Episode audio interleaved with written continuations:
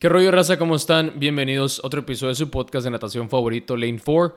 Hoy tenemos invitado especial a Pedro Tejada, ex selección nacional de República Dominicana y el co-founder de este podcast. Pedro y yo entrenamos juntos por un tiempo en Florida y después de retirar, retirarnos durante la pandemia empezamos el podcast para mantener a la comunidad de natación latinoamericana que son ustedes motivada para seguir persiguiendo sus metas en esos tiempos tan difíciles. Pedro, aunque no ha estado tan involucrado en el podcast últimamente, lo ha estado haciendo específicamente en su país.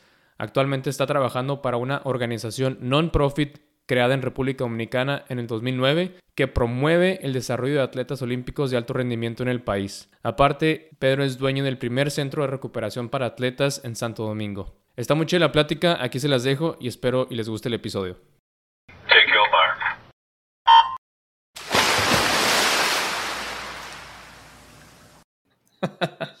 Pero estoy más gordo, tuve que subir de size en traje de baño. ¿A qué, ¿A qué talla subiste? ¿Cuál- ¿Qué talla eras antes? 28 28, pero 28 de competencia o 28 de entrenamiento. de competencia. Ok. Y de entrenamiento, y de entrenamiento. ¿Te ponías el mismo, la misma talla? Competencia y entrenamiento. Estás loco, yo me ponía. Bueno, lo que pasa es que eran, eran marcas diferentes. Porque una era como como los drag suit de, de Dolphin, Ujú. que eran para entrenar, y eso eran 28, y para competir era arena, 30. No, ¿Usabas 28 30 arena. para competir? 28, 28. No, es que la arena sí está apretado. Yo estoy chiquito, entonces yo usaba 26. Tú me prestaste un 26 Dolphin que eso era un Dolphin. problema. Ujú. ¿El, el- el verde o el azul? El verde, tú me lo regalaste. El azul fue Johnny. Siempre le regalan los trajes a todos. Todavía tengo aquí algunos. ¿Mm? Todavía me quedan algunos trajes. Ah, pues yo consigo a quién dárselo. ¿Sí? Se me hace que están podridos. Fíjate que una vez eh, revisé, porque están todos en una maleta. Y cuando nos estábamos quemando de casa, revisé los trajes y, y se pudren cuando no los usas. El Literal, elástico. loco, yo no sé por qué se pegan. Yo tuve un amigo que vino a competir reciente aquí, que se llama Brandon, y él me dijo que él metía de que lo traje baño en el freezer. Yo nunca había escuchado eso. Y dije ¿Y que no ¿Para se qué? daña. ¿Para que se Loco, qué? y, y qué sé yo. Eso Como si está fuera rarísimo. carne. Eso está rarísimo. Y En la luego, nevera. De que en la nevera o en el freezer y cuando se lo va a poner, se lo pone normal. Loco, no saqué eso en el podcast, que después los niños comienzan a ponerse una traje de baño en el freezer y ahorita se daña. no, no, no, es que no puedo estar quitándole al podcast mil cosas. Ya lo que sale, sale. Nomás les decimos aquí que no van a. Bueno, igual y si funciona. Que nos digan, que metan sus trajes de baño de competencia al, al refri- al congelador. Sí, está, está, está fuerte eso, sí. Y a ver si. Pero se lo ponen frío o por qué? Loco, yo, yo ni, ni idea. Ni idea, loco. No me hace mucho sentido, pero imagínate. Entonces ahorita ya usas. ¿Sigues nadando? Loco, sí, estoy nadando tres veces a la semana en la madrugada, pero dije como 3.000 metros. Está bien, no necesitas más. Claro que necesito más, loco, porque sigo comiendo igual, es el problema. Es lo que nos pasa a los nadadores, que nos seguimos comiendo como Ay, si siguiéramos entrenando igual y nos ponemos goldos. Pero vamos a ver, quiero hacer un triatlón en diciembre, a ver si me pongo a correr y montar bicicleta. Son buenos los triatlones. A ver qué tal. ¿Y qué haces entrenamientos? ¿O entrenas con alguien o, o tú solito te vas? No, loco. Yo cojo la práctica que no ponía Bobby. Y la ¿Todavía? de cubo ahí. Sí, pero la de cubo, tú sabes. Si es velocidad, hago R2, aeróbico, pero me gustan las prácticas que son así como por 25, por 50, por 75. No, no soporto hacer de que 3 por 1000, 6 500. No, eso no es para mí. Me aburre. Pues eso es lo, eso es lo que necesitas para el triatlón. Sí, pero todavía no estoy entrenando para el triatlón. Bueno, pero tienes que cuántos meses para, para diciembre. Tengo poco, pero es un sprint que Ah, uno bueno. hace. Primero, pues como hace mi primer evento. Yo también hice un sprint en mi primero, son divertidos. Entonces nadando uno sale adelante y después todo el mundo te pasa. Exactamente. Pero por lo menos saliste bien en la foto. No, exacto, sí. No, y la gente piensa que, wow, viene un olímpico aquí de triatlón y nada, que... Y lo peor no es en la bicicleta, sino en la corrida. Loco. Bueno, no lo quiero ni pensar. Apriétale ahí el micrófono para que no se mueva. Ahí ya. Es que ten- tenía mucho que no practicaba, loco. ¿Practicabas qué? Esto, con un micrófono. Ah, De hacer podcast en pandemia a no hacer nada. está bien, no, sí, no se entiende, se entiende. Loco, pero en verdad yo me pongo a pensar. Y en pandemia, loco, se impactó mucha gente con el podcast. Todavía. Porque yo me he encontrado, o sea, muy, loco, fui- fuimos los primeros, verdad. ¿De qué? Como en hacer eso, como en Latinoamérica, porque por lo menos aquí en Dominicana y gente que yo conocía que hablaba español no escuchaban ningún podcast. Quizá había Ah. uno que algún otro, pero por lo menos yo no, no escuchaba ninguno. Ah, bueno, creo que lo de lo de Skills tenían uno, ¿no? Sí, pero lo hicieron más como por un ratito. Y ni siquiera de natación. Era de, de sus negocios que hacen en, en internet. Exacto. Pero sí, me, me encuentro mucha gente, loco, por lo menos de aquí, que me pregunta por el podcast y cosas así, que le gustan los episodios, que bla, bla. Sí, no, qué bueno. Yo también me he topado. De hecho, fue parte por la que empecé a hacerlo otra vez, porque estaba platicando con amigos que ya había, con los que ya había platicado en el podcast. Y luego me decían que habían ido a competencias y que les decían, oye, tú eres el que salió en el podcast de Lane 4. y luego, no, pues que sí, que hasta les pedían fotos, que porque salen en el podcast. Y yo, ¿cómo? Y. Pero lo que más me gusta es que también llega la gente y les decía que, que les gustaba mucho su historia y que que se las ponían a sus... Bueno, esta era una, una señora que llegó con el tipo y que se las ponían a sus hijos, la historia del, del nadador, porque pues están, están impactantes y, y pues son gente, somos gente normal, ¿sabes cómo?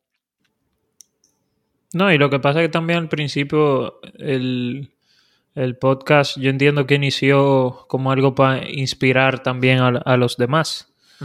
Porque había mucha gente que estaba trancada en la casa, que no sabía qué hacer, estaba frustrada, no podía entrenar, eh, quería lograr una meta ese año y de pronto pararle los entrenamientos. Eso en verdad fue fuerte. Sí. Y yo entiendo, y yo creo que porque llegaron mensajes por Instagram de alguna persona que escribían un supertexto que tú me enviabas, que, se sintieron realmente impactados y que eso le, le ayudó muchísimo. Y ya con impactar como unas, una gente o dos en pandemia, ya ahí valió la pena como todo. Exacto, sí, ¿no? Y, y le fue muy bien al podcast y ahorita le está, le está yendo bien otra vez. Otra vez es- cambió un poquito la dinámica, ya no es tanto como tipo entrevista, sino nomás una plática.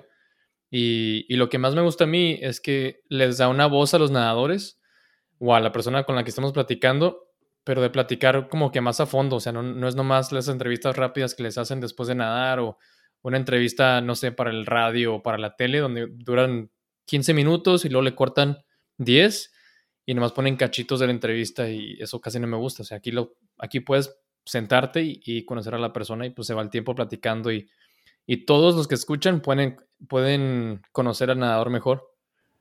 Exacto. Súper loco.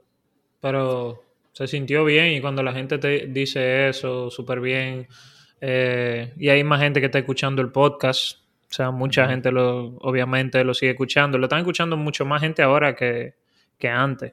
Obviamente. Y creo que se puede notar como en lo- el engagement, ¿no? Sí, Porque ahora es como más, más, más relajado, más que sé yo qué. Yo siempre lo escucho, obviamente. Eh, ojalá yo poder seguir grabando. A veces me da como, concho, yo quisiera, pero... sí, sí, no, se entiende. No, pero pues es que también estás lleno de cosas, lleno de actividades. Yo, por- yo por eso lo dejé en realidad un, unos un tiempo porque no me alcanzaba el tiempo. Sí, pero Eh, es que el, el- el- el podcast era a veces, yo creo que como, como natación. O sea, hay días que tú no quieres levantarte a entrenar, pero tú entrenas y te sientes bien. Entonces con el podcast era como así, como que concho, tengo demasiadas cosas, hacer podcast Ujú. ahora pasa, y pero después que tú lo hacías y tú veías lo que decían esos atletas o esos entrenadores, tú decías, wow, valió la pena y entiendo que tú te sientes así mismo, porque tú también tienes muchísimas cosas ahora mismo y tú sacas el tiempo, sin embargo, pero se tiene que sentir súper bien como después. Sí, sí, y sobre todo porque pues me mantengo involucrado en la natación. Porque a mí, yo yo- a mí todavía me encanta, no sé, no sé tú, pero Dios de que me retiré, yo sigo extrañándolo y quiero seguir. Quisiera poder Claro. seguir entrenando todos los días y fuerte y competiendo. Bueno, así. pero A mí me hacía, me hacía tanta falta que yo comencé a practicar duro otra vez. ¿Tú te acuerdas? Pedí un parachute, pedí los paddles. Nadé dos semanas como nadaba antes. Y dije, no, es que no, no puedo trabajar, no puedo con el negocio si practico así. O sea, yo creo que es, muy difícil tú llevar como un trabajo de 8 a 5 o 8 de la mañana a 10 de la noche, que es como yo trabajo. Y aparte de eso, nada duro en la madrugada. O sea, es muy difícil. No, no, es que tú estás enfermo. O sea, tú también, aparte de natación, estás, haciendo crossfit un rato, ¿no? Pero le das durísimo. Sí, me enfermé incluso. De, estás exagerando. No se puede exagerar. De, de tanto que le estás dando al cuerpo, ¿te enfermaste? Sí, o sea, acumulé como. Bueno, eso se llama, creo que es rhabdomiólosis, algo así. Es que se llama. Eso es como cuando tú abusas de tu cuerpo. Es como cuando tú estás entrenando, ya los médicos dirán, no sé si lo estoy diciendo correcto, cuando tú estás entrenando, tú, rompas, tú rompes fibras musculares. Sí. Entonces esas fibras musculares liberan como una sustancia que se llama como CK, algo así. Entonces como que cuando tú rompes muchísimo más de lo normal, como que tu cuerpo no lo procesa, entonces era un tema. Y así yo tenía un cansancio, no me podía parar de la cama, o sea, iba al baño y era Coca-Cola, o sea... No, hombre. Sí, loco. Y eso me pasó dos veces. Y yo dije, no, no puedo exagerar, voy a volver a nadar. No puedo estar con, con CrossFit así de que... Pero pues no le tendrías que dar, o sea, ¿qué tantas veces le, le dabas al CrossFit por semana? Loco, yo lo hacía todos los días, cinco veces. pero el micrófono aquí directo a la boca, casi no te escucho. Yo hacía los cinco días, pero lo que pasa es que yo era, bueno, yo soy muy competitivo. Eso es lo que pasa. Entonces, si había un profesional de CrossFit al lado mío, yo buscaba la forma de ganarle o quedarme al lado de él. Entonces, eso me mataba. Mm. Es, lo, difícil también cuando pues uno ya se hace viejito. Quiere seguirle dándole, dando igual y el cuerpo ya no responde lo mismo. Loco, sí, igual con natación. Yo volví a hacer 29 los otros días en 50, en 50 pechos. Pero me dolió. ¿Cuándo hiciste 29? Luego, eso fue hace como. Antes de yo irme a Nicaragua, eso fue hace como dos meses. Hace como dos meses. ¿En una competencia máster o qué? Sí, en una máster. Creo que sí me enseñaste el video, ¿no? Sí, yo creo que sí, no me acuerdo. Pero hice 29, como el 50 pecho, entrenando tres veces. Y ahí, entonces ahí fue que me dieron ganas. Pero si yo hice 29 entrenando tres veces, yo puedo hacer 27. Es que si Daniel, Daniel, mándame el link del parachute que lo voy a comprar, voy a volver a hacer el entrenamiento de antes. No aguanté dos semanas. Dije, no. No, no, es que está difícil. Fíjate que ahorita yo estoy en esa parte, porque ya ves que estaba haciendo triatlones últimamente. Pues ahorita estoy entrenando por un maratón. Sí, está, está, ha estado pesado, la verdad. Más pesado de lo que pensé y pues la neta es que mis piernas no... No están hechas para correr. ¿Y cuánto tú haces en medio ¿Eh? maratón? ¿Cuánto tú haces en medio maratón? Una vez hice un medio maratón en uno, una hora 37. Ah, pero está bien. Porque los 10 kilómetros tú lo hiciste en cuánto? Sin 40 y pico. Sí, ahorita mi mejor en 10 kilómetros son como 45 minutos. Miércoles. Yo en pandemia hice como 51 minutos y hubo que recogerme. Sí, pues esa vez del 1.37 yo lo hice porque me inscribí en una carrera y pues se canceló por la pandemia, creo. Entonces ya estaba entrenando y seguí entrenando. Ah, ¿Sabes qué fue? Estaba, me inscribí a un otro medio Ironman y lo cancelaron por la pandemia. Entonces dije, no, pues voy a, voy a correr un medio maratón yo solo. Y ahí en, aquí por donde vivo, hay unos caminitos que están pavimentados, pero pues no, no es calle. Entonces Dije, no, pues lo voy a dar aquí en el caminito y le dije a Ashley que se me acompañaba y, y iba en bicicleta con agua y así, para yo no estar cargando botes de agua ni nada, entonces nomás, nomás dedicarme a correr. Y ya salgo, ¿no? Y pues no, tenía una meta en sí, o sea, nomás quería darle rápido a ver qué, qué tan rápido lo podía hacer. Ya nomás había hecho un medio maratón antes, que era el puro medio maratón, y había hecho 1.44. Entonces dije, nomás quiero hacer menos de 1.40, no sé. Entonces empecé fuerte y, y Ashley venía en la bicicleta atrás de mí. Entonces la primera vez que le dije que si me daba agua, me dice sí. Entonces se, se adelanta, se adelanta, no sé, nomás como 10 metros o algo así. Entonces se para en la bicicleta y se para y luego, la, y luego va por el agua y así. Claro que yo la paso súper rápido corriendo. Le dije, tienes que adelantarte un poquito más. Y luego ya después de ahí, ya, ya se, cada vez que le pedí agua, se veía un poquito, mucho más adelante o hasta mejor se la, se la dejó en los brazos o en, la, en las manos y me la pasaba mientras que iba en la bicicleta enseguida de mí. Pobre Ashley. Pero terminé. O sea, que ella hizo los 42 kilómetros en bicicleta. No, no, 21. Era 21. medio maratón. Ah, era medio maratón, medio maratón. sí, sí. Pero se cansó, ¿no? No, no, pues no, voy, voy- ¿a qué paso vas corriendo que puedes en la, bici, en la bicicleta súper lento? Ah, bueno.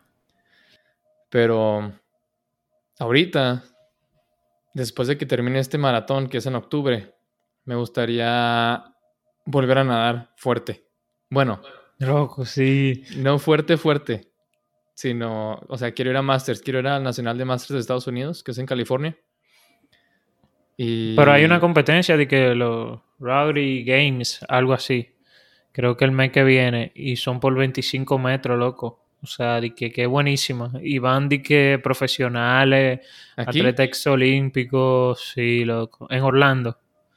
Si tú te Mm. anotas, yo me anoto. No, no, no, estás loco. Yo no, no, no, no he nadado en. Loco, en- 25 metros.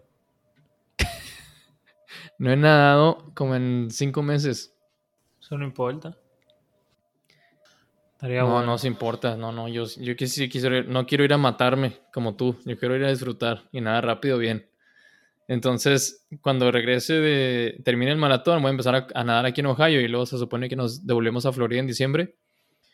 Y allí en Florida es cuando voy a entrenar. Mi meta va a ser entrenar tres veces por semana. Sé que con el trabajo, como viajo mucho, pues no se va a poder, pero a ver si puedo Pero ¿y los otros dos días tú vas a correr o no vas a hacer nada? No, quiero, pues quiero hacer pesas también. O sea, serían tres, tres, seman- tres días de natación y a lo mejor dos o tres días de pesas. O dos días de pesas y luego correr, pero muy poquito, nada más para no perder lo que estoy construyendo ahorita. Dale, si tú te anotas, yo me anoto esa en California. Es en California, sí, en Irving. Es en abril. Tengo que poner mucha infla- Ah, el año que viene. Sí, sí, mucho. todavía falta bastante. O sea, es- Ah, pues puedo comer mucho todavía. Está bien. estoy, estoy reclutando a bastantes personas, perdón, personas para que, para que se unan. No, pues anótame, anótame. Va. Y armamos un relevo. Y si Sí, hay que va. crear un equipo nuevo, se crea un equipo nuevo. Lane 4. El, el equipo de Laneport estaría muy bueno de Masters. Fíjate que los nadadores de Masters se me hace que son súper, súper, este, unidos. Sí, mucho Como- más. Aquí en Dominicana hay más máster, yo creo, que juveniles. La- Y la competencia pueden durar de que un día completo. Si la competencia es viernes, sábado y domingo y empieza el viernes a las 4, se acaba como a las 10 de la noche, tanta gente que hay. Bueno, es un arma de doble filo porque tú puedes decir que un máster en un 800 libre puede durar 40 minutos. o sea, Como el, el señor ser. este que rompió el récord del mundo en el 1500 de 99 años, ¿viste? oye, increíble. Ojalá yo esté nadando a los 90 o a los Yo 80 también. o a los 70 o a los 60 incluso. Sí, no, qué, qué O increíble. sea, y- y- 99 años. Y él no venía de que, para 99 años, él no venía de que súper lento. Él venía como que lento, pero a un ritmo. Más rápido de lo que yo puedo nadar ahorita se me hace. Miércoles, loco. Eso fue increíble, en verdad. Sí, qué chido. Increíble. Pero sí, los nadadores máster son wow, o sea, son súper unidos y luego se apoyan a los unos a los otros un chorro. Eh, se la pasan súper bien porque pues ya no Beben cerveza cuando acaban. Exacto. y, y no tienen la presión porque pues cuando estás, eres juvenil o, o que eres profesional o no sé, pues tienes siempre la presión de que tienes que calificar esta competencia o tienes que, eh, no sé, dar esos resultados. Y cuando no tienes que hacer eso, se me figura que co- como que disfrutas muchísimo más la natación. 100%, 100%. Aunque no vas Yo- tan rápido como ibas antes, pero creo que lo puedes disfrutar. Loco, también si tú supieras que hay algo que es súper súper extraño. Mi mejor tiempo que yo hice en piscina corta, en el 100 pecho, que creo que fue como uno 3 o uno 2, no me acuerdo. Tampoco es que yo era de que tan bueno como lo de ahora. Pero ese mejor tiempo, yo lo hice en una competencia máster, o sea, de que dos semanas después que me retiré, fue que hice mi mejor tiempo en el 100 pecho. ¿Y no te dieron ganas de devolver? Loco, no, porque ahí estaba empezando a trabajar y todo eso. Yo siempre he tenido ganas de volver, en verdad. Ahí simplemente fue cosa de prioridades. Pero si fuera por mí, yo no... O sea, si mi papá fuera un millonario, yo le digo, ponme un sueldo y yo me dedico a nadar. Sí, yo creo que In- muchas intento, personas... todo- intento todos los años selección, todos los años centroamericanos. Hasta me tener voy- 99 años. Exacto. Me voy para todos los lados y ya. Me Yo voy creo que a entrenar con Gianluca, me voy a entrenar para Alemania, me voy a entrenar para no sé qué. Es que es la natación es lo mejor que hay en el mundo. Exacto, no sé. Lo que eso te enseña de todo. O sea, la, la persona que yo soy hoy y que yo sigo aprendiendo, todo eso lo que es por natación. Sí, todo. La natación me lo dio literalmente todo a mí. O sea, desde la natación. Disciplina, todo. Sí, disciplina. Yo soy muy disciplinado. Liderazgo, trabajo en equipo, o sea, Pero yo personalmente en mi vida, por ejemplo, yo. Mis mejores amigos de la alberca. Esa es una. de lo mío también. Este. Conseguí la beca deportiva para irme irme a, estudiar a Estados Unidos, entonces me pagaron para cursar la universidad. O sea, y si eso tú lo pones en dólares, ¿cuánto costaba esa carrera tuya? Aproximado. Es que era, es como son escuelas privadas, pero las escuelas priva- privadas son las que más dan becas académicas. Sí, pero ponte tú cuánto costaba si tú tenías que ir a pagarlo. Creo que costaban 40 mil dólares al año, más o menos. Y tú duraste cuatro años. Duré cinco porque también saqué, saqué la maestría. O sea, 200 mil dólares, vamos a poner así. Podemos decir que la natación te dio 200 mil dólares, ¿tú entiendes? O sea, eso es... Aunque uno dice, ah, no, que me dieron una beca, pero en verdad tú te estás ahorrando 200 mil dólares.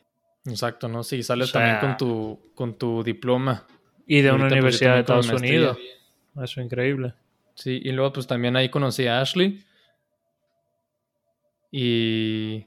Ah, pues ya, ya ahí tú cumpliste con todo, conociste a tu esposa. Entonces, la natación literalmente me dio todo y pues yo estoy con el podcast, es un medio por el que a mí me gusta dar de regreso y ojalá la gente se, se meta a escuchar y que les sirva de algo los podcasts y los mensajes que comparto con los nadadores de aquí, con los entrenadores con los que platico y así. Entonces, Y me gustaría mucho ser entrenador y lo intenté por, con- por un ratito con niños chiquitos, no me yo gustó. me acuerdo, sí. Y pues esta es la manera en la que puedo seguir haciéndolo, pero desde mi casa. Y No, lo que pasa es que yo creo que también, yo creo que todos los entrenadores empezaron como entrenando niños chiquitos. Yo creo, no sé.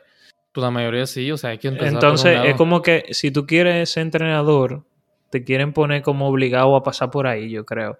Entonces, esa es la parte como que no nos gusta a la, a la mayoría, yo creo. Pues sí, no. Porque es que que no es lo mismo, no es lo mismo tú entrenar a un equipo élite que tú entrenar a unos niños. No, pues claro que no. Son, son entrenamientos completamente diferentes y enfoques completamente diferentes. Y, y creo que entrenar a niños creo que también puede ser, no sé, muy fulfilling, o cómo se dirá en español, que te sientes bien de hacerlo. Sí, porque tú estás ayudando. Sí, y, y ayudas, a for- ayudas a formar a los niños y se me hace que eso está muy padre. Pero pues yo saliendo de, terminando de entrenar así a, a casi nivel olímpico, pues yo quería seguir en ese ambiente y era imposible, pues estar entrenando unos niños de 8 o 10 años.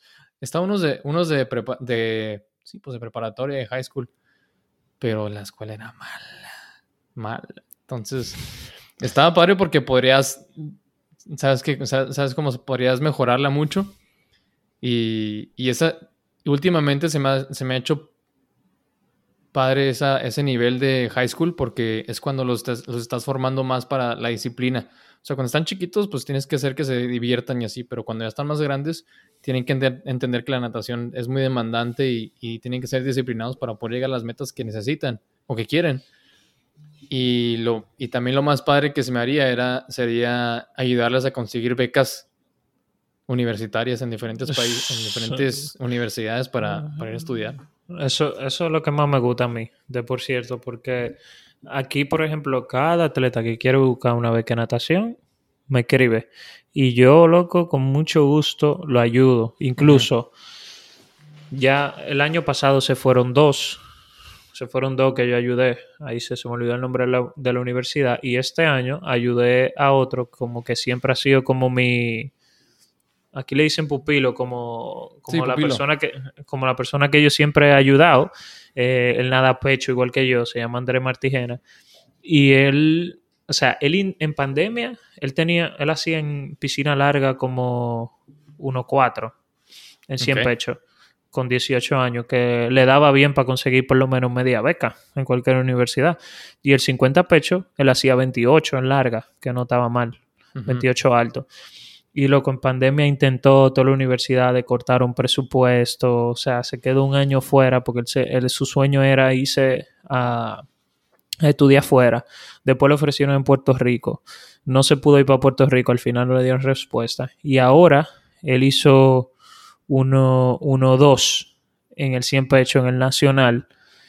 Y yo le dije, oye, pero vamos a mandar un correo otra vez. Mandó un solo correo. Y esa universidad dio 100% de beca otra vez. O sea, ahí yo lo que yo digo, por ejemplo, él no se rindió full, yo le ayudé, pero él como que todavía ma- mantuvo la fe. Él se inscribió en una universidad aquí y estaba haciendo su segundo o primer trimestre, pero aún así siguió enviando correos Y se va ahora a final de este mes con beca full a una universidad División 2. Wow. O sea, eso, eso es algo que a mí me, me gusta mucho, como ayudar, porque yo nunca tuve la oportunidad de irme fuera. Si yo hubiera tenido a alguien que me ayudara, o sea, seguro que me hubiera ido para donde sea, Sí. por lo menos para Puerto Rico. Y eso en verdad se sintió como muy bien. Ahora, hablando como de lo que tú estabas mencionando, de darle clase a los niños, yo entiendo que eso, eso es un don, en verdad. O sea, no todo el mundo sabe darle clase a los niños y no es lo mismo entrenar niños que entrenar un equipo élite, porque el niño aprende de diferentes formas. Y el mejor profesor que yo he visto en mi vida es un profesor de aquí que se llama Julio Gómez. O sea, los niños, tú sabes que cuando tú vas a una piscina, la mayoría de niños, tú los ves llorando, que tienen miedo, que no me tiren. Y con él es como si estuvieran literalmente en un cumpleaños. O sea, todos los niños felices, ahora yo, profe, ahora yo, ahora yo. O sea, y de verdad, lo- los mejores nadadores como de mi país han salido de la mano de, de ese señor. Y él se mete a la piscina chiquita con ellos, le enseña a jugar, le pone a buscar cosas bajo el agua. Y yo entiendo que eso como es una virtud, como que tú tienes que, que nacer para eso también, o aprenderlo en el camino, tal vez. Pero hay que saber enseñarle a los niños en verdad. Porque si un Sí. equipo élite tú le tiras piececita de bloque abajo del agua y le dices, vamos a buscarlo ahora. Pues quién sabe, porque ya es que el David Marsh siempre pone ejercicios medio extraños ahí para los nadadores. Bueno, sí. Siempre ponen videos y siempre que ponen videos nunca están entrenando. Siempre están jugando con pelotas o con colchones y así. Nunca están entrenando en sí. Pero, Pero le, sí. le sí, funciona. pues algunos. Ujú. Algunos les funciona, algunos no. No, cada quien tiene que buscar los los entrenamientos que le funcione. Pues yo creo que no todos los entrenamientos son para todo el mundo. No sé si es así, porque no soy entrenador. Pero no a todo el mundo le funciona. A mucha gente le funciona hacer muchos metros. A otros le funcionan hacer 2.500 metros por práctica. O sea, creo que eso depende mucho, ¿verdad? Sí, depende mucho. Por eso es importante estar como que probando diferentes cosas y cuando encuentres una, un estilo que te funcione, darle con ese estilo con todo. Sí, pero hay que darle el tiempo suficiente, porque yo entiendo que hay gente que va salta- saltando. Yo he visto mucha gente que en un año cambia de entrenador como cuatro veces. No, no, así no. Entonces, tú ni siquiera estás completando un macro ciclo. Yo entiendo que tú tienes que darle como el tiempo suficiente a ver si funciona, qué sé yo, ¿cuánto sería? Cuatro, seis meses, un año. Pues pero a veces dura más de un año. Muchos, muchos nadadores llegan a las universidades de Estados Unidos y, y el primer año les va súper mal. Mucho también es porque los internacionales están acostumbrados a competir en curso largo o en metros. Y cuando llegas a yardas es una vuelta tras otra vuelta tras otra vuelta. O sea, es puro, puro underwater. Entonces, Ujú, ta- va- ujú. es- entonces se tarda un poquito más en acostumbrarse al entrenamiento y al pues ya a la alberca de 25 yardas. Sí, pero entiendo que hay que dar el tiempo, hay que dar el tiempo suficiente, es verdad. Porque si uno cambia cuatro veces, cinco veces entrenador en un año, no le debió el tiempo a ninguno. Y si le funcionó el último, el entrenamiento que le funciona es la combinación de los cinco, yo entiendo. Puede ser, sí. Pues la, otra es que también he visto que algunos profesionales que ya están, o sea, ya pasaron por toda su carrera de, desarrollo, por hasta por la universidad y lo que sigue entrenando después de la universidad, ya se conocen el cuerpo completamente. O sea, yo me conocía también ya mi cuerpo al final, entonces sabes lo que te funciona y como conoces a los entrenadores y qué, qué tipo de estilo tienen, muchos ahorita profesionales están brincando de un lado a otro así como dices, cada tres meses, cada cinco meses o seis meses, o a veces llegan hasta nomás entrenan con un grupo dos, tres semanas. Pero porque, no sé, o sea, ya saben qué, es lo qué les funciona y aún así creo que los entrenamientos que les ponen, a veces hasta los mismos nadadores dicen, ¿sabes qué? Nomás voy a hacer tanto. Y ya el entrenador, como, como se me hace que un buen entrenador escucha. y escucha, y aparte viendo a los nadadores que pues ya, o sea, ya, no sé, son campeones mundiales o o finalistas y así, pues también ellos ya, tienen más o menos una idea de cómo funciona su cuerpo y, los dejan, ¿sabes? Como alterar el entrenamiento para que les sirva más a ellos. Yo creo que, eso es importante porque eso pasaba, ¿te acuerdas de Johnny con Gianluca?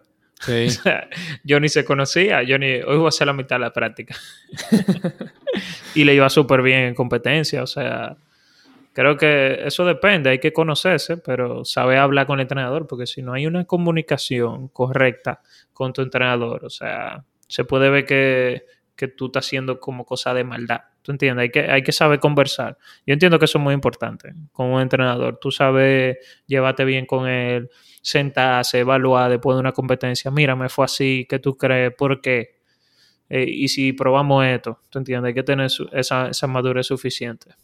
Sí, ¿no? Y si encuentras un entrenador que te escucha y, que con el que puedes trabajar así, ni para qué moverle, porque eso es súper difícil de encontrar. O sea, muchos entrenadores son, pueden ser muy buenos y tienen un currículum súper fuerte donde han entrenado, no sé, campeones mundiales, olímpicos, hasta recordistas mundiales. Pero pues llegas y no te pelan o, o no sé, como que no les interesa tanto. Entonces, si encuentras un entrenador que en realidad le importa, no sé, se me hace súper importante también, aunque no sean a lo mejor los mejores del mundo. Te puede funcionar a ti más. Y es que los entrenadores también van evolucionando. Yo entiendo que es muy importante que los entrenadores eh, se vayan conociendo el equipo, obviamente, pero manteniéndose educando. Eh, por ejemplo, mira, yo estaba ahora en una conferencia en Miami y me junté con Gianluca. Gianluca es el entrenador de, de Azura, que nos estuvo entrenando a mí y, Daniel. Y el cambio que yo vi, ya Luca nunca ha sido malo, ha sido un súper bien, un buen entrenador, pero la forma en que él ve la natación ahora, o sea, yo me quedé con la boca abierta. Por ejemplo, ahora ya Luca lo que está buscando es que los atletas sean felices, literalmente. O sea, cuando él me dijo eso y la forma en cómo él está tratando a sus atletas, que es como que enjoy, enjoy, o sea, gózatelo, eh, sé feliz, disfrútate el nado. Si tú saliste y subiste el tiempo, o sea, él no te pregunta Eddie que, eh, obviamente, no dice cuánto hiciste o tranquilo, no, él te dice, ¿te sentiste bien? O sea, ¿estás feliz con eso? Ok, vamos, seguimos. O sea, y ve como la natación de esa perspectiva es muy, muy diferente. Y el atleta se siente más cómodo, se siente como más en confianza. ¿Tú entiendes? Porque no es lo mismo tú nada con presión de que tú tienes que bajar el tiempo obligado. O sea, e, es como muy difícil. Yo entiendo que si tú estás feliz, todo, todo sale bien. Y eso me, me, pareció como muy impresionante. Yo duré con él como tres horas hablando y los cambios que han hecho como sus sus atletas, o sea, y él incluso en pandemia, creo que tú y yo lo llegamos a hablar, ya Luca era de lo que dejó de entrenar siete veces a la semana a entrenar tres, porque nada más tenía la piscina tres días, y sus atletas hicieron lo mejor tiempo de su vida, o sea, yo entiendo ah, que la natación... sabía eso. Sí, la natación queda todavía mucho por, como por estudiarla, porque no sé si tú te fijaste que en pandemia habían atletas que estaban rompiendo récords mundiales, o sea, cuando estaba acabando la pandemia, y eran gente que venían de tener tres meses en su casa, entrenan un mes y di un récord mundial, o sea, ¿en qué cabeza te cabe eso? Entonces, pues, como que... Es que están muy, muy quemados, ¿no? Sí, uno dice eso, pero puede ser o quemado o que tenían la mente muy muy enfocada, entonces eh, como que se pensaron en otra cosa, no sé.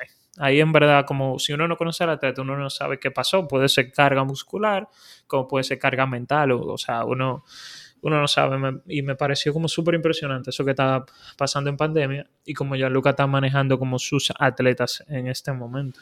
Pues te acuerdas cuando platicamos con Sergio López que nos platicó de cuando él estaba estudiando inglés aquí en Estados Unidos y que se, se cuando llegó aquí a Estados Unidos que no sabía inglés y luego que se traumó, que se obsesionó de aprender inglés y que iba todos los días a la, a la biblioteca, todos los días aprendiendo y, y estudiando, estudiando, estudiando y nomás no le salía. Y que una vez dejó de, que se regresó a España y, y fue a, y se relajó y dejó de preocuparse por el inglés y fiesta aquí, fiesta allá, que cuando regresó a Estados Unidos, que como que todo lo, todo lo que había estudiado, como que ya por, por fin lo pudo usar porque su mente estaba sobresaturada de, de información de, de inglés. Entonces puede ser que algo así les haya pasado a los nadadores de la pandemia. No a todos, porque yo conozco algunos que, que con la pandemia les fue peor. O sea, después de cuando se acabó la pandemia, pues ya no, no- ni siquiera volvieron a los tiempos que habían hecho antes de la pandemia. Entonces depende de- también del nadador.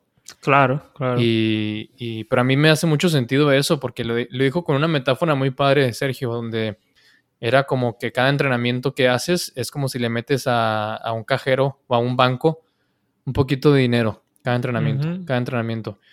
Y si al final no, de, no, no le das el suficiente descanso a tu cuerpo, es como si se te olvidara el pin de la tarjeta de crédito, de la tarjeta de débito, no puedes sacar nada.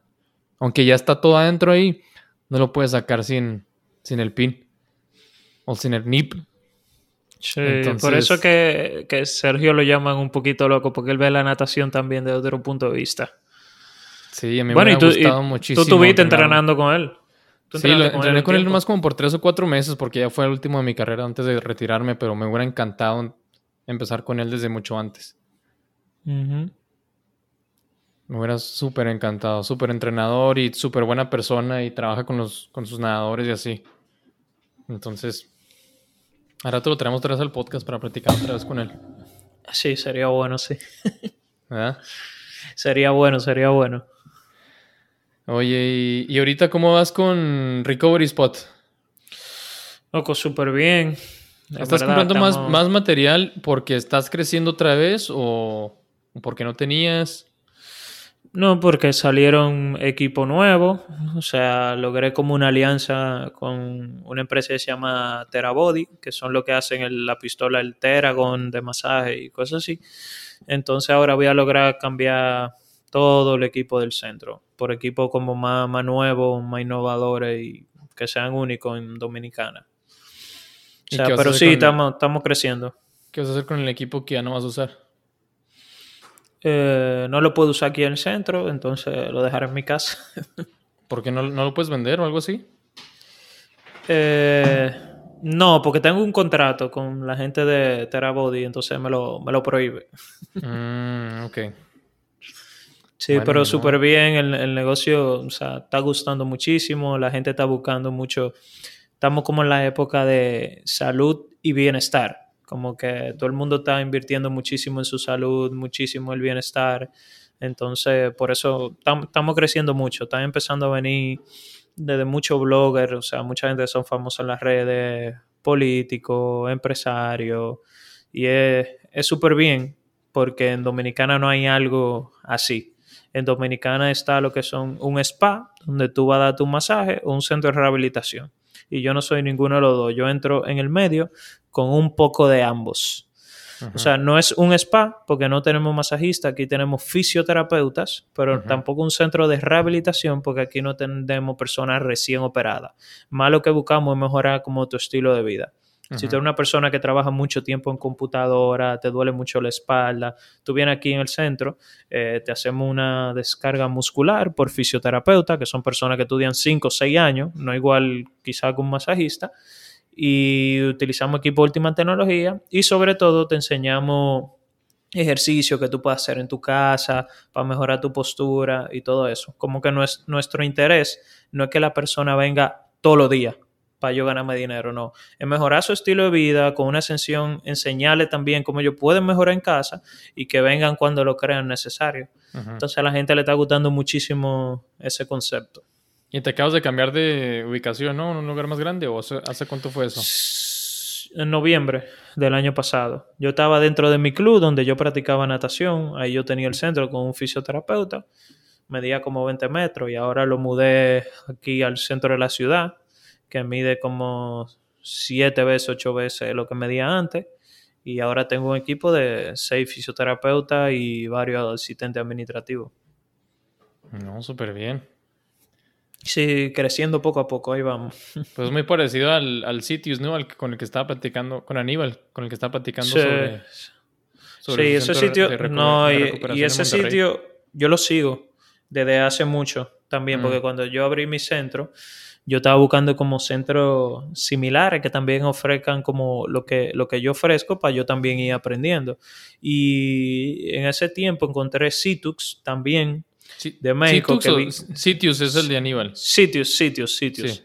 Entonces vi que era un espacio que tenía como lo mismo, lo mismo equipo que yo tenía, tenían también baño de frío, calor, pero ellos se enfocaban también un, un poco más hacia el área de rehabilitación. Yo nunca me, he entrado tanto ahí, pero lo, sigo desde, hace tiempo. Primero porque la persona que lo tiene es muchacho emprendedor, al igual que yo, y, y ha ido creciendo. O sea, todos los negocios que tienen que ver con salud y bienestar, desde hace varios años para acá, están subiendo muchísimo. Incluso vi que Aníbal se mudó ahora reciente a un sitio muchísimo más grande, más equipo, creo que hasta da cross training o crossfit y es súper, súper interesante. O sea que lo, felicito. Bueno, yo escuché el podcast de él también, contigo. Sí, no, el, grupo de ese entrenamiento que tienes a mí me me llama mucho la atención. Lo que no es lo mismo que te entrene alguien que tiene conocimiento también de fisioterapia, que supongo que son, él tiene entrenadores, pero seguro son entrenadores con cursos especializados. Entonces, por lo menos, bueno, él lo decía también en el podcast, que a la gente le causa ruido cuando tú le dices que una lesión tú se la vas a curar con ejercicio. Entonces, como que a la gente es como si tuviera un disco rayado en la cabeza, como que, ¿cómo así? O sea, yo no puedo mover el brazo, tú me estás poniendo a moverlo, eso no tiene sentido. Y, y en verdad sí lo tiene y él, va por el, por el buen camino y está haciendo algo completamente diferente en México, en verdad. Sí, no, está, está muy padre los dos proyectos de los, de los dos. Me da poquita envidia, pero poquita nada más. Pero yo sé, yo sé que no es fácil, yo sé que es muy difícil y que ahorita me dijiste que estás trabajando de 8 de la mañana a 10 de la noche, pero estás trabajando para, para algo que tú mismo estás creciendo, eso, eso me gusta mucho a mí. No, y, y, es mi sueño, porque en realidad yo puse este sitio porque cuando yo quería darme una descarga muscular como atleta, yo tenía que ir donde un masajista muy informal, o tenía que ir a un sitio que era muy informal, o sea, no, aquí no había como un sitio así. Pero, Daniel, si tú quieres poner un sitio, te tengo la solución, vamos a asociarnos tú, Daniel y yo, y vamos a abrir uno en Florida, y ya, problema resuelto. ¿Quién? ¿Quién? ¿Tú, Daniel y yo? No, tú, yo y Aníbal. Ah, y Aníbal. tú, Aníbal y yo. Entonces vamos a Océano y vamos a abrir un Recovery Sitius, no sé qué. Una mezcla de los dos. claro, pero piénsalo. Estaría padre. Porque si, creo que a mí, si, por ejemplo, si hubiera uno por aquí cerquita, yo iría. Bueno, pues vamos a abrir uno en Florida. No te estoy relajando. ahorita. Bueno, cuando tú vas para Florida otra vez, ¿no? o lo abrimos en Ohio, donde tú quieras. En las dos. bueno, pues vamos a tener que conseguir socio a Trump. Ahí sí vamos a abrir la dos. ¿A Trump? claro. Trump no, Trump no quiere a los mexicanos. Bueno, digo yo para que nos dé dinero. Pues quien sea, Bill Gates entonces, o no sé quién. Bill Gates. No, pues qué, qué bueno, qué bueno. Y luego también estás haciendo. Estás en Creso, ¿no? Sí, una, una fundación que se llama Creando Sueños Olímpicos es literalmente como mi dream job. Eso es lo que me interesa mucho platicar porque es algo que creo que, bueno, no sé bien lo que es, quiero que me explicas, que me expliques, pero creo que es súper interesante para, no, porque ahorita lo está haciendo República Dominicana, pero no sé si haya más, más organizaciones o fundaciones así en, en otros países latinoamericanos. No, no que yo conozca. Realmente Creso es Creando Sueños Olímpicos. Su abreviatura dicen Creso. Es una fundación que apoya a atletas de alto rendimiento de República, Dominicana y es una fundación completamente privada. Pero antes de, de hablar como de Creso, es bueno saber por qué inició. O sea, el fundador de, de Creso, es uno de los empresarios más importantes del país, se llama Felipe Vicini. Entonces él venía como en un avión después de los Juegos Olímpicos de Beijing y estaba leyendo como en el avión el periódico The Economist y entonces en ese periódico salió que República Dominicana había ganado la Olimpiada de Beijing 2008 pero decía que habíamos ganado por el ingreso por cápita que teníamos, cantidad de habitantes versus cantidad de medallas que se ganaron esa Olimpiada. Entonces a él como que le impactó demasiado eso y entonces ahí decidió, justamente en ese avión iba el presidente del Comité Olímpico Dominicano y él lo abordó y le dijo como que mira, tuviste este artículo en The Economist, dime cómo yo puedo ayudar a que esto siga pasando. Y entonces ahí como empezó la fundación, él comenzó a apoyar de manera privada, con sus, o sea, como con su fondo propio, y apoyó del 2008 y luego se vieron los mejores resultados que se vieron en República Dominicana en unos Juegos Centroamericanos que fue en Mayagüez, creo que era Mayagüez 2010. Y entonces después que ellos se, se, dieron cuenta que el proyecto estaba funcionando y que estaba teniendo resultados, dijo, no, espérate, hay que buscar más fondos y comenzó a buscar socios y hoy en día se donan 2 millones de dólares al año exclusivamente para atletas de alto rendimiento. Wow. Y lo, lo, importante de esto es que no es que solamente damos dinero, sino que para que un atleta esté en Creso, debe estar estudiando obligatoriamente. O sea, no importa quién tú seas, eh, puede ser lo más famoso o lo que sea, pero si tú no estás estudiando, nosotros no te apoyamos. Porque Creso apoya de dos formas. Una es, nosotros entendemos, primeramente, que para que un atleta pueda seguir creciendo, tiene que competir internacionalmente. Eso nosotros le llamamos como fogueo, o sea, tú puedes competir con los mejores atletas del mundo, no quedarte nada más en el país. Ahora, tristemente, el dinero que tiene el país para apoyar a esos atletas no es suficiente. O sea, por más esfuerzo que haga el gobierno, no pueden pagarle toda la competencia necesaria a todo el atleta. Entonces, nosotros estamos ahí, somos como una mano amiga del gobierno, entonces apoyamos que su atleta puedan seguir viajando a competencias internacionales. Entonces nosotros le asignamos un monto anual a cada federación. Puede ser, por ejemplo, Federación de Atletismo. Hay tantos atletas, tienen este monto para viajar a competencias internacionales. Y también lo apoyamos de manera educativa. Ahora, esos atletas que estén estudiando, nosotros le pagamos sus estudios y también le pagamos su viaje internacionales. Mm. Entonces, eso nos garantiza a nosotros que los atletas, porque la, función de Creso, aparte de que ganen medalla olímpica y todo, es que sean personas líderes en el futuro, porque la verdad es que un atleta con una medalla olímpica, o sea, ya un líder es una persona que se esforzó, ¿tú entiendes? Y persona que ya ha tenido resultados. Ahora, lo que se estaba viendo en el pasado es que una persona con una medalla olímpica terminaba trabajando como delivery o terminaba trabajando en, algo que no valía la pena, por lo menos aquí en Dominicana. ¿Y por qué pasaba eso? Porque son, son atletas que obviamente han hecho deporte su vida entera y quizá no pudieron como estudiar tanto como querían y quizá nadie lo estaba forzando. Entonces aquí el Creso, eso es lo que hace. Como que full, tú vas a seguir entrenando a tu nivel, pero también tienes que estudiar y te vamos a pagar los estudios. Entonces eso garantiza que cuando tú acabes tu carrera deportiva, tú también tengas una carrera profesional. Y después de acabar esa carrera profesional y tu carrera deportiva, nosotros garantizamos que tú vas a entrar en una de las 12 mejores empresas del país. Wow. Entonces, entonces es como que todo completo, algo sumamente maravilloso y ojalá muchísimos países puedan como hacer ese mismo modelo. Y eso es muy parecido, fíjate, el mensaje que me daban a mí en la Universidad de Michigan cuando me fui para allá después de graduarme de la maestría, que entrené ahí con Mike Bottom un año.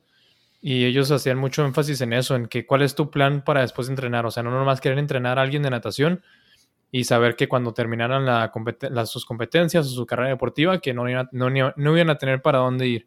Entonces me decían, ¿qué, qué plan tienes para después de nadar? Y, ya pues les dije que, que, tenía un, que estaba trabajando ahí en ese entonces en la empresa del papá de Ashley de distribución de químicos como medio tiempo.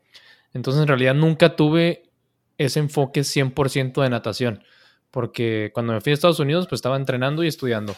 Y luego me gradué de la carrera, empecé la, maestría, estaba estudiando y entrenando y aparte trabajando. Y luego cuando me gradué, me salí de ahí, empecé a, trabajar medio tiempo con, con, la empresa esta, a pesar de estar nadando.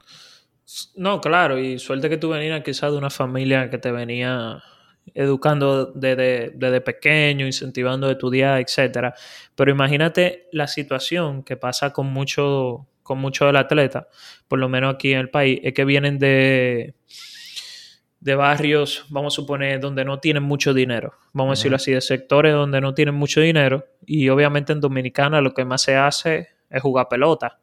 Desde que un atleta. Pelota es béisbol, ¿verdad? Sí, jugar béisbol. Desde que un atleta juega béisbol y le va bien, su familia ya se enfoca que ese atleta haga béisbol para que firme a los 16 años, le den 500 mil dólares, un millón de dólares, y entonces ya ahí mantenga a la familia. Ese es como el, enfoque de los niños que juegan béisbol, es así y es la realidad, porque eso pasa muchísimo. Aquí nosotros es que firmamos. Está lleno de dominicanos en la, en la liga de aquí de Estados Unidos. Sí, sí, sí, llanísimo. Porque de aquí sale mucho pelotero. Pero entonces, ese quizá, esa actitud ha generado que entonces muchísimos atletas, ya sean de atletismo, eh, ya sean de cualquier otro deporte, que dejen como sus estudios para enfocarse únicamente en eso. Ah. Entonces, lo, la pelota lo que tiene es que después que tú acabes tu carrera deportiva, te queda dinero. Pero si tú eres, por ejemplo, un atleta olímpico de un deporte de un deporte X, o sea, tú tampoco vas a generar mucho dinero a menos que tú seas Michael Phelps, ¿tú entiendes? Porque tú no estás en liga profesional. Entonces, ese es el problema que estaba pasando con muchos atletas que ganaban una medalla olímpica, tercero, segundo, pero cuando llegaban aquí, que terminaban su carrera deportiva, tenían que como tenían una familia, no podían gastar todo su tiempo en sus eh, en estudios y tenían que comenzar a trabajar. Ahora, si tú no tienes ninguna experiencia de trabajo, si tú no tienes ningún estudio, ¿qué trabajo tú vas a conseguir? Un trabajo que te paguen lo mínimo, ¿tú entiendes? Entonces, esa es la función como de Creso. Nosotros ayudar a que esos atletas sigan estudiando, se formen, etc. Y la buena capacidad que tiene un atleta es que si tú eres, para tú ganar una medalla olímpica, Emma, para tú llegar a una olimpiada, tú tienes que ser un atleta completamente dedicado. O sea, ¿quién no quisiera tener en su empresa a un atleta que, se formó de esa, de, o sea, que, se ha educado de esa forma? Porque si tú en tu entrenamiento tú dabas el 100%, ¿por qué tú no lo vas a dar en el trabajo?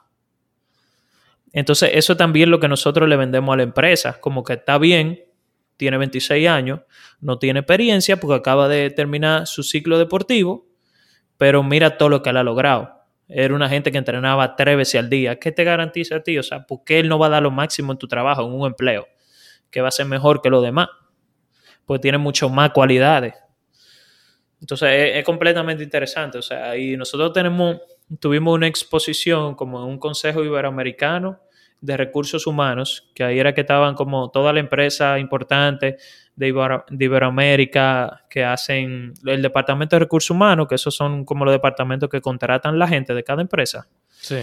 Entonces, y ahí nosotros le mostramos como exámenes que se le hicieron a, los atletas que reflejaban como la cualidad de que tenían por encima del promedio. Y después de esa reunión que se hizo en ese consejo, o sea, los correos que yo he recibido de empresas interesadas en contratar atletas ha sido algo espectacular. Wow, qué buena onda. Pero oh, dices que les pagan también los estudios, independientemente de dónde estudien, si estudian en Estados Unidos, si estudian en, República Dominicana. Sí, independientemente de donde sea. Ahora mismo no tenemos ningún atleta que nosotros le estemos pagando que estudien en Estados Unidos, porque la mayoría que están en Estados Unidos tienen beca. Entonces, cuando tienen beca, nosotros simplemente le damos una mensualidad que es para cubrir sus gastos, para cubrir su libro, eh, pagar su transporte, etc. Ok. ¿Y qué pasa cuando te gradúas de la universidad? Bueno, cuando te gradúas de la universidad, obviamente se tiene una reunión con ese atleta, que cuáles son como los próximos pasos que tiene en el mundo deportivo. Si quieres ir entrenando y le está yendo bien, perfecto. Si ya quiere terminar su carrera deportiva y quiere seguir estudiando, le, le pagamos maestría. Si acaba la maestría y quiere un doctorado, le pagamos doctorado. Hasta donde el atleta quiera llegar. Ok. Wow, qué buena onda. No, si es que se necesitan más, más personas como ese señor en, en los países latinoamericanos, porque en realidad nuestros gobiernos no van a responder de la manera en que responden los gobiernos de las potencias mundiales. Hablando de natación, en Estados Unidos, Canadá, Alemania, Gran Bretaña, Japón, todos esos países que están en, la, en, la, en el top o en la cima, Hungría, todos ellos tienen, bueno, me imagino, ¿verdad? No sé de primera mano, pero me imagino que tienen unos apoyos mucho mejores a los que tenemos nosotros los latinoamericanos. No, claro, obviamente, obviamente. Mejores instalaciones, mejores este, equipos multidisciplinarios. Entonces, no sé si, alguien, si ustedes lo pudieron hacer, espero que sirva de ejemplo para otros países y, y que haya resultados en los países latinoamericanos, porque si yo fuera ese señor, si yo fuera el millonario, ya estaría eso, esto hecho en México, pero ayer. No, ayer lo hubiera terminado. Él lo, él lo empezó él solo, pero ahora son dos empresas socias. Y entre, esas empresas socias que tú conozcas, está claro. ¿Claro Sports? O sea, claro, lo de teléfono. Ah, ok, eso, esa es una, una empresa telefónica. Exacto, que está en México, también está aquí, ellos también son socios. Mm. Y donan dinero para esos atletas. Incluso ellos donan hasta un programa de, internet. A cada atleta que tenga el creso, ellos le dan internet gratis. O sea, cada empresa dona como alguna cosita extra. Es súper interesante. Y, por ejemplo, que esas empresas que están donando, ¿qué es lo que reciben de vuelta? Porque dices que los nadadores los están forjando también para que sean líderes después de la natación. y, y empresas y les venden a las empresas, no a estas, me imagino que a empresas normales o las, ¿qué dijiste? Las, las top dos empresas de dominicanas. Sí, la, de las top dos empresas dominicanas son las mismas que son socias. Lo que pasa es que como ellos están apoyando al Creso, ellos conocen a estos atletas, o sea que le ofrecen también trabajar en sus empresas, pero no únicamente ahí. El atleta al final decide dónde quiere irse, pero todo el mundo quiere trabajar en estas dos empresas, es la realidad. Entonces nosotros le, garantizamos entrar a una de esas dos empresas. ¿Dos o doce? Doce, doce, doce. Ok. ¿Y son empresas todas son dominicanas? Sí, todas son dominicanas. Eh, la mayoría tiene presencia también internacional, pero son, son dominicanas. Se originaron aquí. Que, a ver, ¿te las sabes las 12? Sí, se llama Inicia, que es como una firma de activo, que es la de Don Felipe Vicini. Está el eh, Grupo Risec, que es una empresa que vende cacao internacional, exporta e importa. Está Central Romana, que es una empresa de electricidad en un estado que se llama La, Romana, en una provincia que se llama La Romana. Eh, tenemos Rica. Eh, Rica son dueños de, hacen como lácteos, eh, hacen jugo, leche, etc. Tenemos Grupo CID que hace lo mismo. un grupo de farmacia se llama Farmacia Carol. Grupo Martí, que ellos producen gas natural. tenemos Total, que es una bomba de gasolina. Tenemos Banco Popular, que es de los bancos más grandes de aquí del país. Eh, van nueve, me quedan tres. ¿Cómo sabes que van nueve? ¿Nos estás contando tú también? Sí, sí, la estoy contando. Ah. y déjame ver, también tenemos. Eh, no me acuerdo. No me acuerdo, no me acuerdo. Déjame ver, ¿crees Ferquido? Que esa es una, empresa de, de abono. Y claro, como te dije, Creo que ahí van dos. Ah, y Grupo Universal, que es una empresa de seguros. Ahí están las dos. Wow. Súper interesante. Pero entonces esas empresas lo que, lo que obtienen de regreso es a los atletas cuando quieren trabajar o aparte, pues me imagino que también tienen beneficios de impuestos, ¿no? A la hora de donar ese dinero. Es, eso es lo interesante de esto. O sea, como beneficio, ellos lo que están aportando y a crear eh, líderes en el futuro, básicamente no es que ellos buscan como que yo lo voy a apoyar para que ellos vengan a trabajar para acá, no. Si ellos quieren trabajar aquí, bien, y si no, también. Es como que ellos sentirse que son parte de algo. Y lo interesante es que por lo menos aquí en Dominicana, cuando tú aportas a, algo social, tú puedes, eh, tú puedes pedir hacia atrás eh, como que el gobierno te retorne dinero y ninguna de esas dos empresas lo hacen. O sea que no es que le dan algo a cambio, es súper interesante. O sea, es puro de buena fe. Qué interesante. Uno de mis, dichos de la vida es que con, dinero baila el perro. Mm. ya lo sabes. Pero, pero, pues al parecer, no, si estas empresas no están buscando eso, ese retorno, porque es lo más difícil. O sea, a mí se me hace que la manera en la que la natación, vamos a decir mexicana en, mi, en mi caso, la manera en la que puede mejorar es buscar, buscar apoyos de la iniciativa privada. Porque la iniciativa pública, en el gobierno, no sé, o sea, no, no tengo cero fe, tristemente. Pero en la iniciativa privada ¿crees que creo que es donde está la, la respuesta.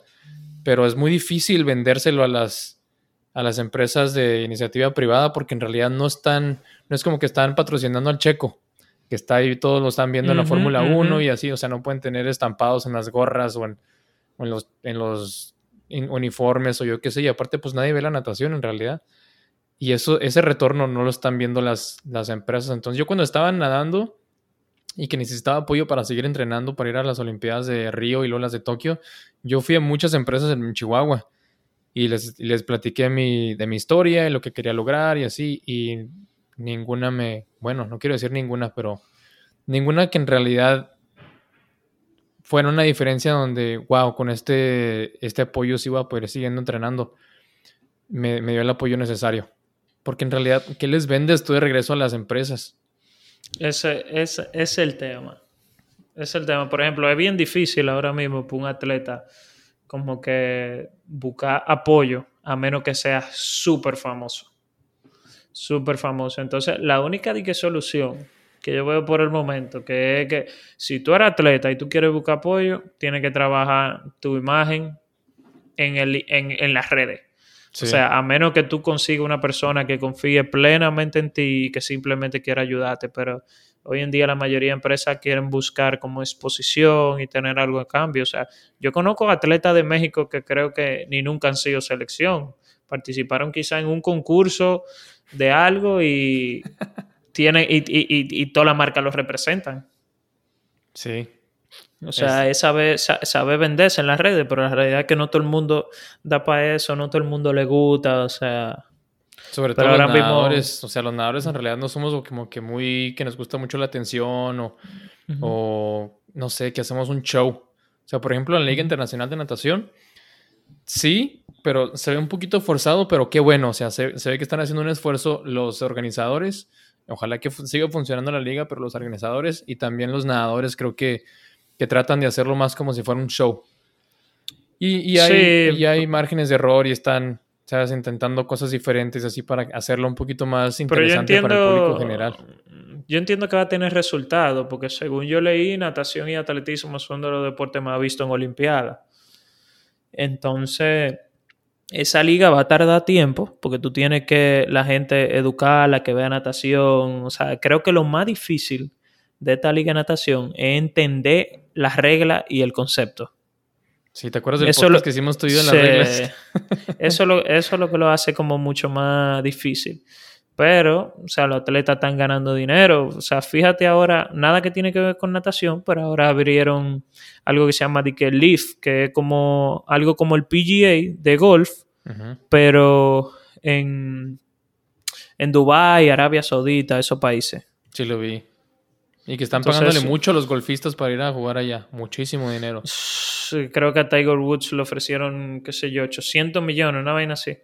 Sí, pero... Para que, y él dijo que no. no necesita Tiger Woods más, dinero.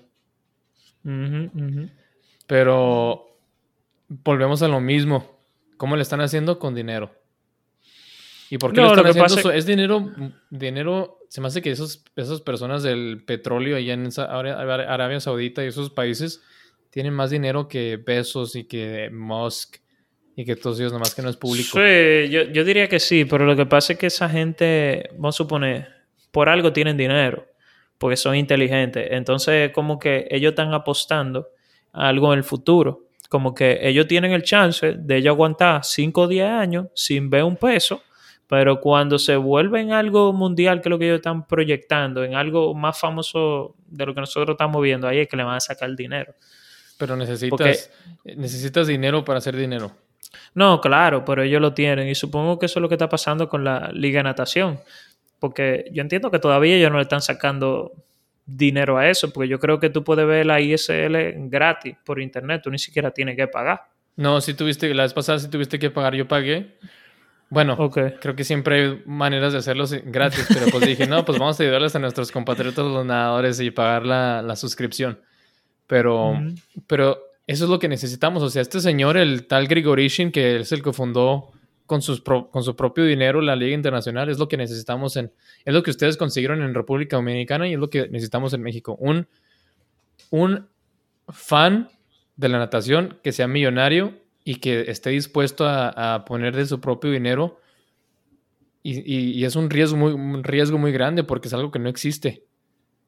El, apostarle a que, va a ser, a que va a ser exitoso y que vas a regresar y que vas a tener un retorno, si no es en 5 años, es en 10 o no sé si en 15, pero es un riesgo muy grande que si tienes el dinero, pues, y que te encanta, yo por ejemplo, si yo tuviera el dinero y me, y me encanta la natación, y ahorita se me hace que yo hasta hubiera abierto un, equipo de la ISL. No, claro, obviamente. Pero todavía la natación creo que le falta un poquito, porque incluso lo de atletismo, cuando compite en el circuito mundial, creo que ahora en Oregon al primer lugar le estaban dando como 30 mil dólares en atletismo, el que ganara. O sea, en natación todavía no se ha visto eso. Lo que hay mundial son lo que organiza la FINA y creo que ¿cuánto se lleva el primer lugar? Ahorita ya es mucho, fíjate que subieron muchísimo los precios. Digo, los precios, los premios.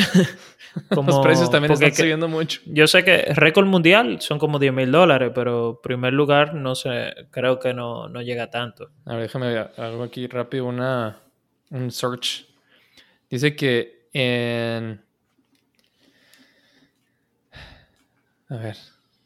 Dice aquí 1.9 millones en, en premios en los primeros cuatro días del Mundial de curso corto del 2021.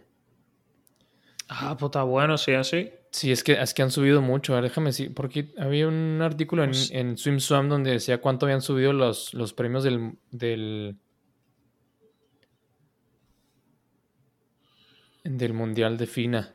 Porque están tratando también de competir con la ISL. Y eso en realidad es lo que funciona. O sea, en este mundo y en la economía, si es nomás una persona, ellos pueden poner los precios o los premios que ellos quieran, pero cuando empieza la competencia y los nadadores empiezan a irse mejor a competir en la ISL en vez de la FINA, es cuando empieza a poner presión y, la competencia entre empresas es buena. Pero según esto, que yo estoy viendo en Wikipedia, el ganador se lleva 150 mil dólares, el segundo 100 y el tercero 50. Pero yo creo que eso es el ganador del circuito mundial entero. ¿Esto es atletismo o natación? No, natación. Mm. Pero yo creo que eso es como al final del circuito. Entiendo. Pues aquí, aquí, dice que. Mira, Caleb Dressel, el 2019, se ganó fue 110 mil dólares. Pero fue por, por cuatro medallas de oro y un récord mundial en el año entero. ¿En el año entero o en una competencia? Bueno, dice, fue el top earner del World Championship 2019. Ah, Quiere decir que en el 2019 el que más ganó fue Caleb Dresser con 110 mm. mil dólares. 110, aquí estoy viendo que la, que más ganó fue Siobhan Hoggy de Hong Kong. ¿El 2000 qué? 2021 en el curso corto. Pero esto nomás después de cuatro días y llevaba ya 91 mil dólares. Pero es una. No, pero está bien. No, pero está bien, sí, así.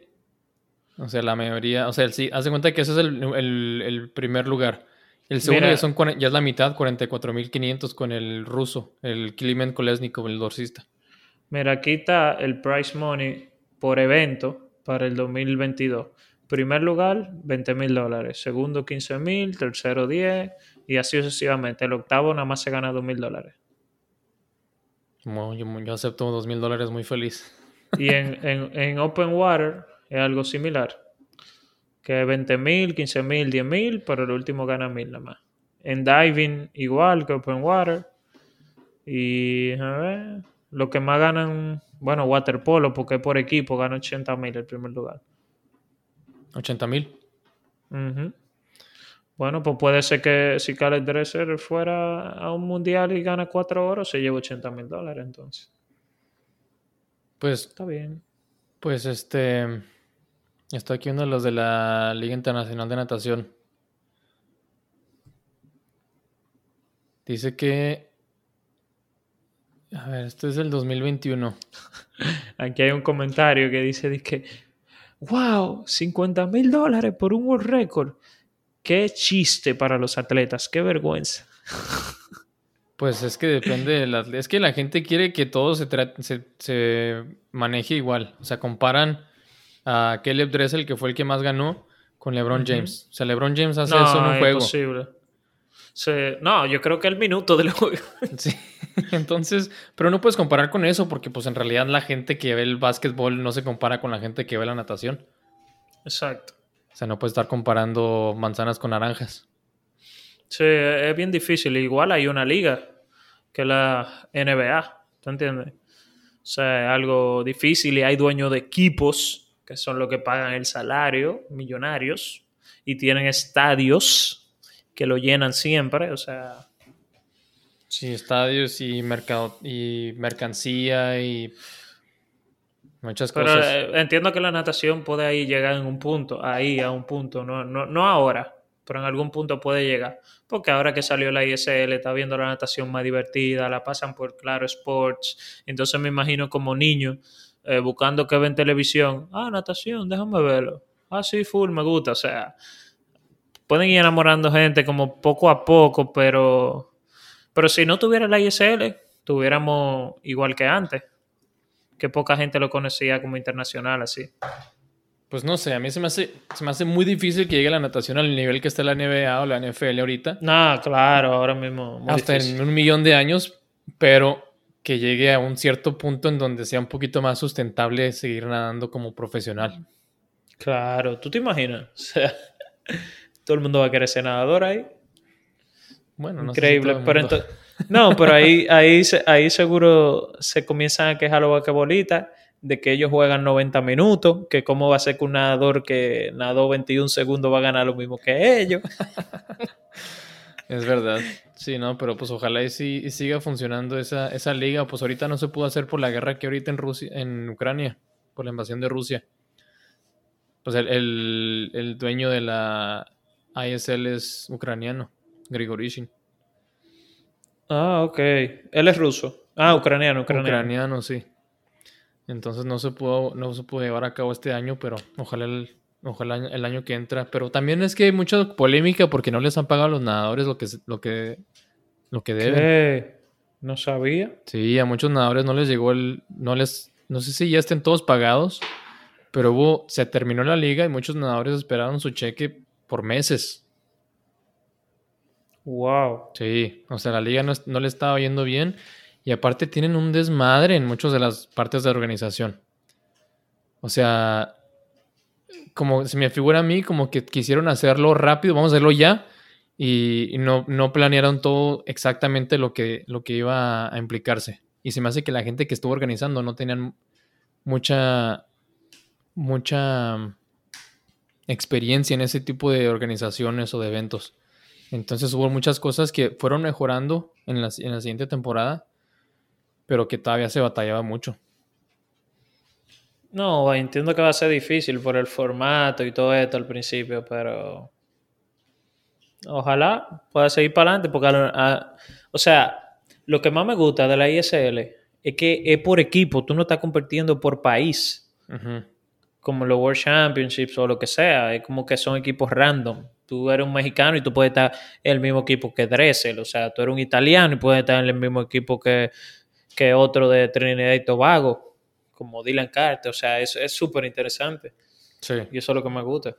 No, yo soy súper, súper fan. ojalá, oja- ojalá, ojalá, y, y por ejemplo el swim, el swim off ese que se hace, los 50 tiros libres, está súper. Se ve que ellos están tratando, hay que ver hasta dónde llega, pero se ve que están haciendo lo posible. Lo malo es que si no pagan bien, los atletas que le importan menos el dinero pueden decir, no, yo no voy este año. Y si ese atleta duro dejan de ir, entonces pierde como público. Ya pasó, pues Caleb Dressel no se quedó a todas las pruebas y no sé si fue por esa razón o por otra, o por otra pero Katie Ledecky tampoco ha competido en la ISL.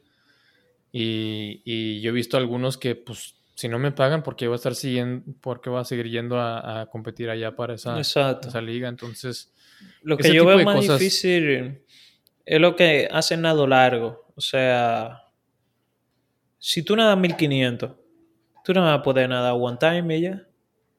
Tienes que aprender a nadar 400 y 800. no, y aparte no hay, no hay 1500 ni 800 en la liga. Lo más largo es el Exacto. 400 libre. Bueno, lo que pasa es que también la gente se aburre. Sí, claro. Tristemente, o sea, un, saludo para nuestros nadadores de distancia, pero sorry. O sea, a menos de que conozcas, se me hace que la persona o que en realidad entiendas la natación y la estrategia que lleva a cabo una prueba larga como el 1500 o el 800, en realidad no, no está tan emocionante como pues el 50 libres, toda la gente lo ve y, y nadie ni siquiera parpadea en lo que, en lo que dura la, la prueba porque es rápida y es muy emocionante, pero el 1500 es muy difícil, luego empiezas la gente a dar a, a lapear a los demás, entonces ya no sabes ni quién va ganando y así. Está difícil eso. Pero, pero a mí sí me gusta mucho la Liga Internacional, aunque a veces, pues ya sabes, ves, la- ves el hit y ya sabes quién va a ganar. Sí. Pero, pero también depende mucho de, de qué tantas pruebas está nadando el nadador, de qué es lo que acaban de nadar, porque hay muchas veces que se aventan un 100 pecho o algo así y luego se siguen el 200 combinado el- o el 100 combinado en 3 minutos, en 5 minutos. Entonces, todo eso se me hace muy, muy padre. Sí, yo lo que entiendo es que va a haber muchas cosas que van a ser de prueba y error. Que ellos van a ir arreglando el formato, porque la verdad es que tú y yo no fuimos, no fuimos fondistas, pero Gracias a Dios. un atleta, un atleta, un atleta que nada 1500 es igual de importante que uno nada 50. Entonces es como que ellos están en, de- en desventaja, tristemente. Sí. Entonces hay que quizás buscar la forma de, de incluir a esos atletas. Yo no sé cómo, si nada 10, 200 seguidos, nada 200, sal, 10 lagartijas, 10, así, pero hay que, hay que buscar la manera de hacerlo más, más divertido o, o no sé. Pues la manera en la que hicieron el 400 es que cuando sales, el, el que tocan primero los primeros 100 metros se lleva puntos aunque queden al último en, el, en, en el- la prueba final. Ah, sí, eso está interesante. Entonces muchos hace que todo el mundo salían a quiera matar, nadar. a matar para esos puntos y luego después morían. Entonces estaba muy interesante eso. A mí me gusta mucho la Liga Internacional y, y si yo pudiera y si no trabajara vería todas las matches sin falta. Todas. Sí, tenemos que organizar para ir a visitar, para tirar un viaje a ver eso. Y, y creo que pues lo, lo, lo como empezó la liga es que estaban dando diferentes competencias en diferentes partes del mundo.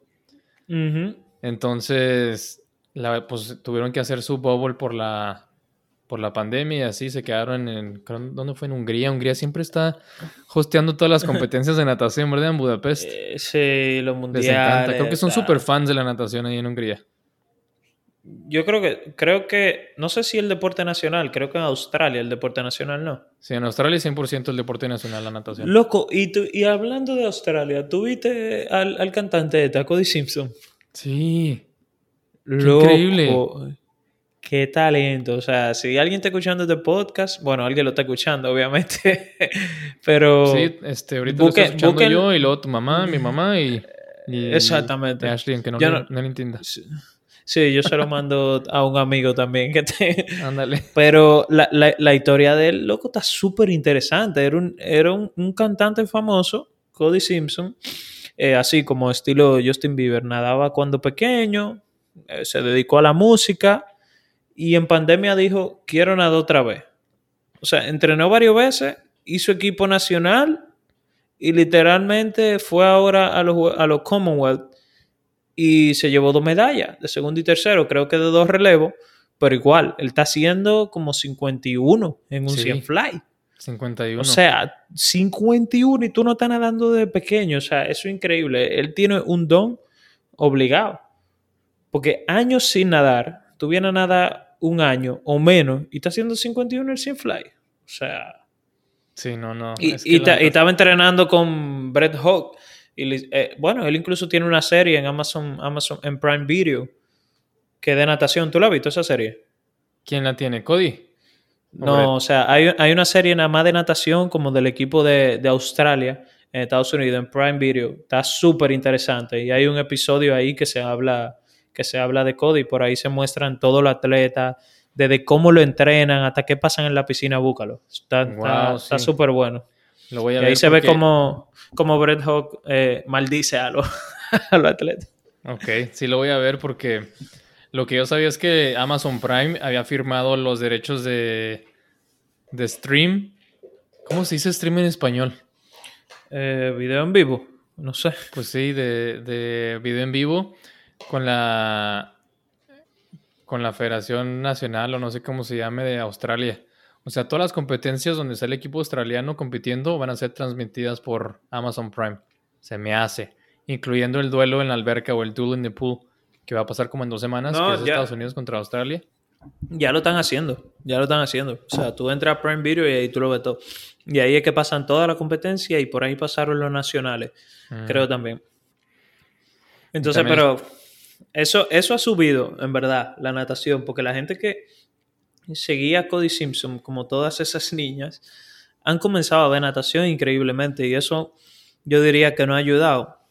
Por una parte, sí se han creado muchísimo chisme con él, porque yo siempre leo Swim Swam, pero ha, ha ayudado bastante, ¿verdad? ¿Tú no lo has leído? Todo lo que han dicho. Mm, No tanto, ¿qué han dicho? Loco, como, diablo, que me siento como una vieja chimosa. Loco, que él, él, como la novia de él ahora, era la que era novia de el que ganó el 100 libre, ¿cómo se llama? Kyle Chalmers. De, de Chalmers. Entonces, después que ellos son novios, Chalmers dijo, ok, yo voy a nadar 100 mariposas y bajó a, a Cody Simpson del mundial. No, pero no fue por eso porque nadó Es- Chalmers en cien exacto. Sí, pero ese, por eso el chisme, que la gente y todo el mundo estaba diciendo que fue por eso. Y él Ah. dice que él, y él dice que él se enamoró de la natación otra vez porque comenzó a nadar fly. Sí, eso es lo que yo escuché. Entonces- que- y, y de hecho, entonces- una vi la entrevista cuando calificó al Mundial Chalmers en el 100 mariposa y que le dijeron que qué pensaba porque había, había bajado a Corey Simpson de, del roster. Y dice, no, pues sorry, o sea, es, una na- es, es un deporte en donde es el que nada más rápido califica y yo estoy 100% de acuerdo. O sea, no porque es tu amigo le vas a dejar el lugar. Pero, pero está chistoso ese, ese chisme que están diciendo que era porque, la Sí, no- porque- porque le bajaron la novia. Porque fue, porque fue mucha coincidencia. En verdad. Y no lo culpo si él hace eso. Los duelos que se resuelvan en el agua. Tú serías un buen entrenador de, de adolescentes, se me hace. que se resuelven Sí, en el sí. agua. Yo sí. Ah, quieren pelear, ok. 200 fly. No, no. Y ya. ya tú sabes, loco. Pero miércoles, hemos hablado de todo aquí. Sí, pues de eso se trata. ¿Cuánto llevamos grabando? Un ratito. No, pero está súper interesante. Pero, loco, pero cuéntame por lo menos un chin de ti. Porque tú en el podcast tú hablas de todo el mundo, pero hablo un chin de ti, loco. Pues dime qué quieres saber y te digo aquí, toda, te suelto toda la sopa. ¿Cómo te va en el trabajo? ¿Por qué tú viajas tanto? Eh, ¿Y eso? Pues me da bien. Este, empecé el trabajo este en enero del año pasado. Y estoy de, de vendedor de hule, o de caucho, o de goma, como le quieras llamar en, en tu país. Entonces, nuestros clientes son gente que fabrica Sí, pero, di- llantas. di- pero, pero dilo bien, porque tú estás diciendo un vendedor de hule como que tú vendes en la calle hule. Ok. Di- Somos dilo, un- dilo, dilo Somos un bien. fabricante de polímero que se usa para hacer gomas. Eh, Eso es. Tenemos tres plantas, dos en Texas y una en Luisiana. Entonces le surtimos la goma a, a la, a la persona que hace los compuestos de hule para hacer llantas o para hacer cables o no sé si has visto que hay techos de que se llaman techos de EPDM donde es una membrana de hule para que no pase el agua por el, por el techo. Entonces todo eso se hace con el material que nosotros fabricamos y mi trabajo es darle mantenimiento a las cuentas que nos, que nos llegan a comprar porque en realidad es una industria muy vieja donde no hay mucho donde tienes que estar habl- hablando por teléfono y a ver quién te quiere comprar, sino que nomás es gente que, que ya conocen la empresa y que vienen todos los meses a comprar determinada cantidad de material. Y por ejemplo, ¿y a ustedes no le afectó el problema entre Rusia, Ucrania? ¿Ustedes no traían, traían mucho químico de allá? De Rusia, No, ¿no? nosotros todos los químicos o la mayoría de los químicos que usamos los usamos de aquí de Estados Unidos. La, la materia prima principal de nuestro material es son petroquímicos que salen del petróleo. O sea, el petróleo lo sacas del suelo, lo refinas para hacer gasolina, diésel, lo que tú quieras, o también del gas natural. Y todos los, los residuos son los petroquímicos y nosotros usamos varios de esos para, para fabricar el polímero. Entonces, toda la, toda la contamina- contaminación que hay en el, en el planeta, nosotros las, son, los, son los que la vendemos. Pero en realidad, pero- o sea, dime. Yo me enteré, estaba hablando con un amigo esta mañana de que vive en España, y él me dice que el gobierno en España le dio como hasta el 2030 a toda la empresa para que sean como, ¿cómo se dice esa palabra? Como healthy, como que no produzcan daño al medio ambiente. O Carbon Zero, ¿no? O Net Zero. Algo así, no me acuerdo. Pero allá en Estados Unidos no ha pasado eso. Sí, hay muchas empresas que tienen esa iniciativa, pero Pero no obligado todavía. no, pero muchas, o sea, muchos o la mayoría de esos son pura mercadotecnia. O sea, la gente piensa que es muy fácil dejar de, hacer- de usar este fossil fuels, ¿cómo se dice fossil fuels en español? Los, los combustibles de ¿El pozo? ¿Qué? no, pues no sé, a ver, vamos a buscarlo. Tiene que, Combustibles, alguien. combustibles fósiles. tiene, tiene, tiene que haber alguien en el podcast y que, ¿cómo lo sabe? ¿Cómo se dice eso? Claro, se dice claro. Combustibles fósiles.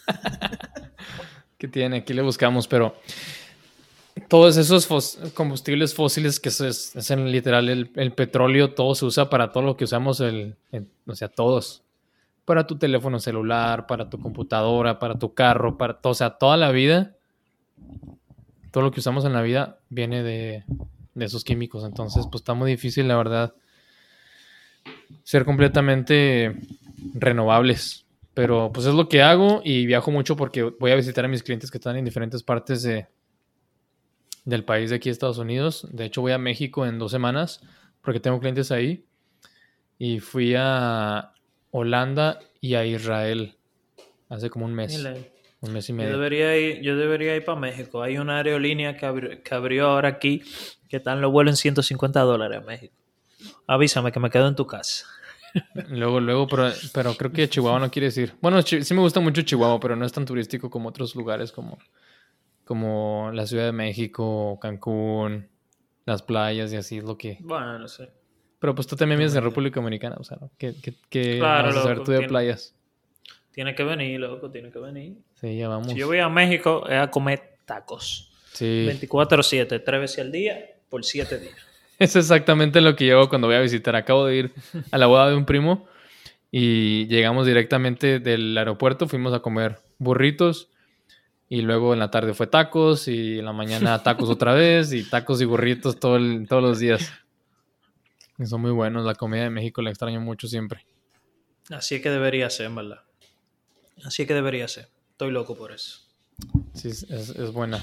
Oye, y aparte de estar en Creso y tener el Recovery Spot, todavía eres el segundo vicepresidente de la Asociación de, Nata- de Natación del Distrito Nacional de República Dominicana. Yes. ¿Qué significa eso? ¿Qué es lo que haces ahí o, o cómo llegaste ahí? No, o sea, simplemente yo me, me postulé con una, aquí se le dice plancha, que es como, no sé si le dicen así en México también, pero es como hay unos candidatos, como en una hoja, eh, tal persona para presidente, tal para vicepresidente, tal para tesorero.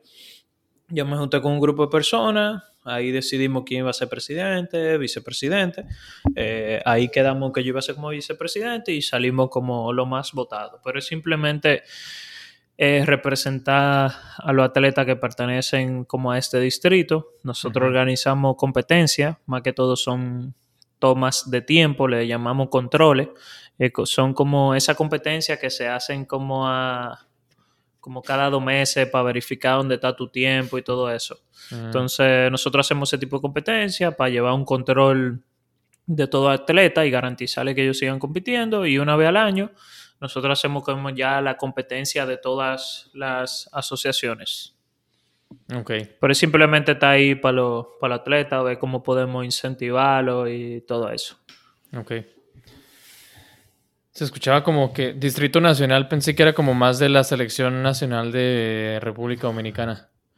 No, no, sino que aquí, eh, vamos a suponer, la Federación de Natación está conformada por varias asociaciones. Entonces es como si tú tuvieras asociación de Chihuahua, asociación de Monterrey, asociación de no sé qué. Y todas esas asociaciones votan en conjunto por quién va a ser el presidente de la federación. O sea, todas esas asociaciones conforman parte de la, de la federación y representan un distrito. En este caso, nosotros lo representamos como el Distrito Nacional, que es donde más se tiene, se tiene atleta. Ok, qué interesante. Sí me gustaría estar a mí un poquito más involucrado en la natación mexicana. Ah, no, pero nada más tiene que enviar un correo a la federación. ¿Cómo yo puedo ayudarlos? No, si vieras la... Fe... ¿Por qué te ríes? Yo no me estoy riendo. Se va a caer el micrófono, ahí está apenas agarrado. Ay, coach. Oye, no, si vieras ahorita la Federación Mexicana de Natación no está nada bien. ¿No has visto? Que, que, ya ni siquiera los nadadores se sienten representados por la federación y luego la federación no los apoyó para nada para ir al mundial. Y ah, eso yo lo vi como una carta que hicieron, como todos los nadadores. Sí, se tuvo que, se tuvo que formar un, un comité de estabilización que son los que la FINA considera como si fuera la, entre comillas, federación. Entonces la FINA no reconoce a la Federación, la Federación Mexicana de Natación como la federación, ni al presidente. O sea, ellos, ellos crearon una, un comité de estabilización que son los que no sé en realidad qué hacen, pero es la comunicación entre la FINA y México y... No, es como si fuera la federación. Y, quién lo conforma ese comité? No sé. Pero los atletas se sienten a gusto con ese comité. Sí, sí, o sea, ellos, con, ellos organizaron el selectivo para, para el mundial y así, fue al mismo tiempo que nacional de organizado por la federación, entonces fue un desmadre ahí entre competencias, creo que había nadadores y eran en el mismo lugar pero en diferentes albercas. Entonces creo que las nadadoras nadaban en una alberca y luego se iban a otra alberca para nadar otra prueba y así era un desmadre. Entonces. Sí, mi madre. Sí, ojalá y, se arregle pronto eso porque pues nadie sale más perjudicado que los atletas. Sí, pero quizá la única forma que se arregle es que renuncie el presidente de la federación y si él no va a renunciar, se va a quedar ese comité. No, no no quiere renunciar aunque los atletas no lo quieren y luego la, la CONADE, que es la Comisión Nacional del Deporte, creo que la presidenta es Ana Gabriela Guevara, que quedó en segundo en Atenas en el 400 metros planos. y, y, ella reconoce, ella está al lado del presidente, de Kirill Todorov. Entonces, ni siquiera tienen el apoyo por parte de CONADE. O sea, CONADE les daba becas a los nadadores y a los atletas y les bajaron la beca mucho. Y esta señora, la Ana Guevara, les dijo que, que no iba a haber apoyo para, para el mundial para los nadadores. ¿Por qué? ¿Por qué no? ¿Por qué? ¿Por qué no? No, por ahí hay que ver si la federación lo puede, la federación no, la FINA lo puede, lo puede apoyar, porque la FINA siempre da, creo que dos white cards, algo así. Pero como es un caso, por ejemplo, aquí a veces la FINA creo que le paga, le paga a algún atleta, uno o dos atletas, para llevarlo para el mundial.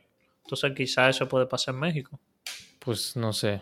Yo, no estoy tan metido en eso, nomás sé más o menos ahí lo que está pasando, pero es triste. Pero trata, trata de contactar a esa comisión a ver si tú puedes ayudar. Tú serías de gran ayuda ahí. 100%. ¿Tú crees? Claro, loco. Porque Y- tú y- entiendes a los nadadores. Yo, yo, yo he intentado contactar a gente, no para eso, pero para otras cosas. Y cuando me dicen, ¿en qué crees que tú? O sea, yo digo, ¿en, en qué les puedo ayudar? Y luego siempre, siempre dicen, ¿en qué crees que puedes ayudar tú? Y yo, pues no, no sé en lo que no, tú- no, yo le pregunto directo, ¿qué ustedes hacen? Ah, hacen esto. Ok, yo te ayudo en esto, esto, esto, esto y esto y esto. Porque que tú necesitas a alguien que escuche como un atleta. ¿Tú entiendes? Sí. Entonces, Pero no sé quién está, no sé por quién está conformado, entonces igual ya tiene una persona que también entiende No, bien a sus, averigua. atletas. Averigua, averigua, a ver.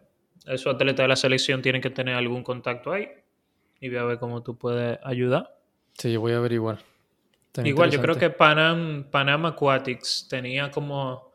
Vi algún atleta como Alia, Jordi Grotters de Aruba, que se estaban postulando como para algo en Panam Aquatics. Eso también. Tú puedes hacer algo ahí en el futuro, postularte, algo así. Y te entiendo que te, te apoyaría muchísimas personas en México. Creo que, creo- no, que no nos, nos dijo Gianluca algo así hace unos- un tiempo. Que si Sí, queríamos ujú. formar parte de algo, o tú fuiste el, fuiste el que me dijo. No, creo que fue Gianluca que nos lo dijo. a los dos. Mm. Y dijimos, no, gracias. es que, es Pero que sí. estamos en diferentes partes de la vida y a veces se abren las oportunidades en donde puedes ayudar y a veces estás demasiado ocupado. Ahorita se me hace que yo sí podría ayudar. Estoy ocupado, pero me gustaría No, pero mucho. trata, envía, envía un correo o algo. A ver, tú nunca sabes. Nunca sabes. Otra cosa que, que quería platicar otra vez es de las becas de Estados Unidos, porque dijiste que ayudas a varios nadadores de ahí de Dominicana. Sí, loco, o sea, no es que yo tengo de que contactos ni nada específico. Yo entiendo que a estas alturas el que quiere conseguir beca puede hacerlo. Porque simplemente tú tienes una página que se llama eh, o College Swimming, o tú entras, tú buscas el top de la Universidad de División 1, top Universidad de División 2, y empieza por la más mala hasta allá arriba. y, y no puede ser, no puede ser que de 100 universidades, dos no te ofrezcan nada. O sea, no puede ser Sí. por lo menos un 25%, pero es mandar correo, porque todo el mundo dice, de que, ah, sí, yo le hablé a 10 universidades, me dijeron que no tiene, y se rinden. O sea, loco, mándalo fucking correo, Sí. mándalo fucking correo. A todo el mundo, mándale lo mismo. Ahora, tú no puedes escribir un correo como que, hola, soy fulano de tal, hago 1-2 en el 100 pecho, gracias. O sea, no. No, tampoco La gente la- que eso hace. Claro, las universidades están buscando una persona que le pueda, que le pueda sumar. Es más, si ahí te ponen, si te ponen un par de comentarios en el podcast, tú y yo elaboramos una carta y se la subimos de modelo donde ellos lo tengan que descargar. Si te escriben más de 20 gente por ahí por, por Instagram, elaboramos esa carta. Por Y 20 ya. gentes por Instagram. Sí, o cuántas. Bueno, tú. mejor ponemos, ponemos en la historia, ponemos una, un poll. Y que haya, o no sé, un botón, algo ahí que diga que determinados botones y ponemos la carta de No, no, arriba no. para la gente.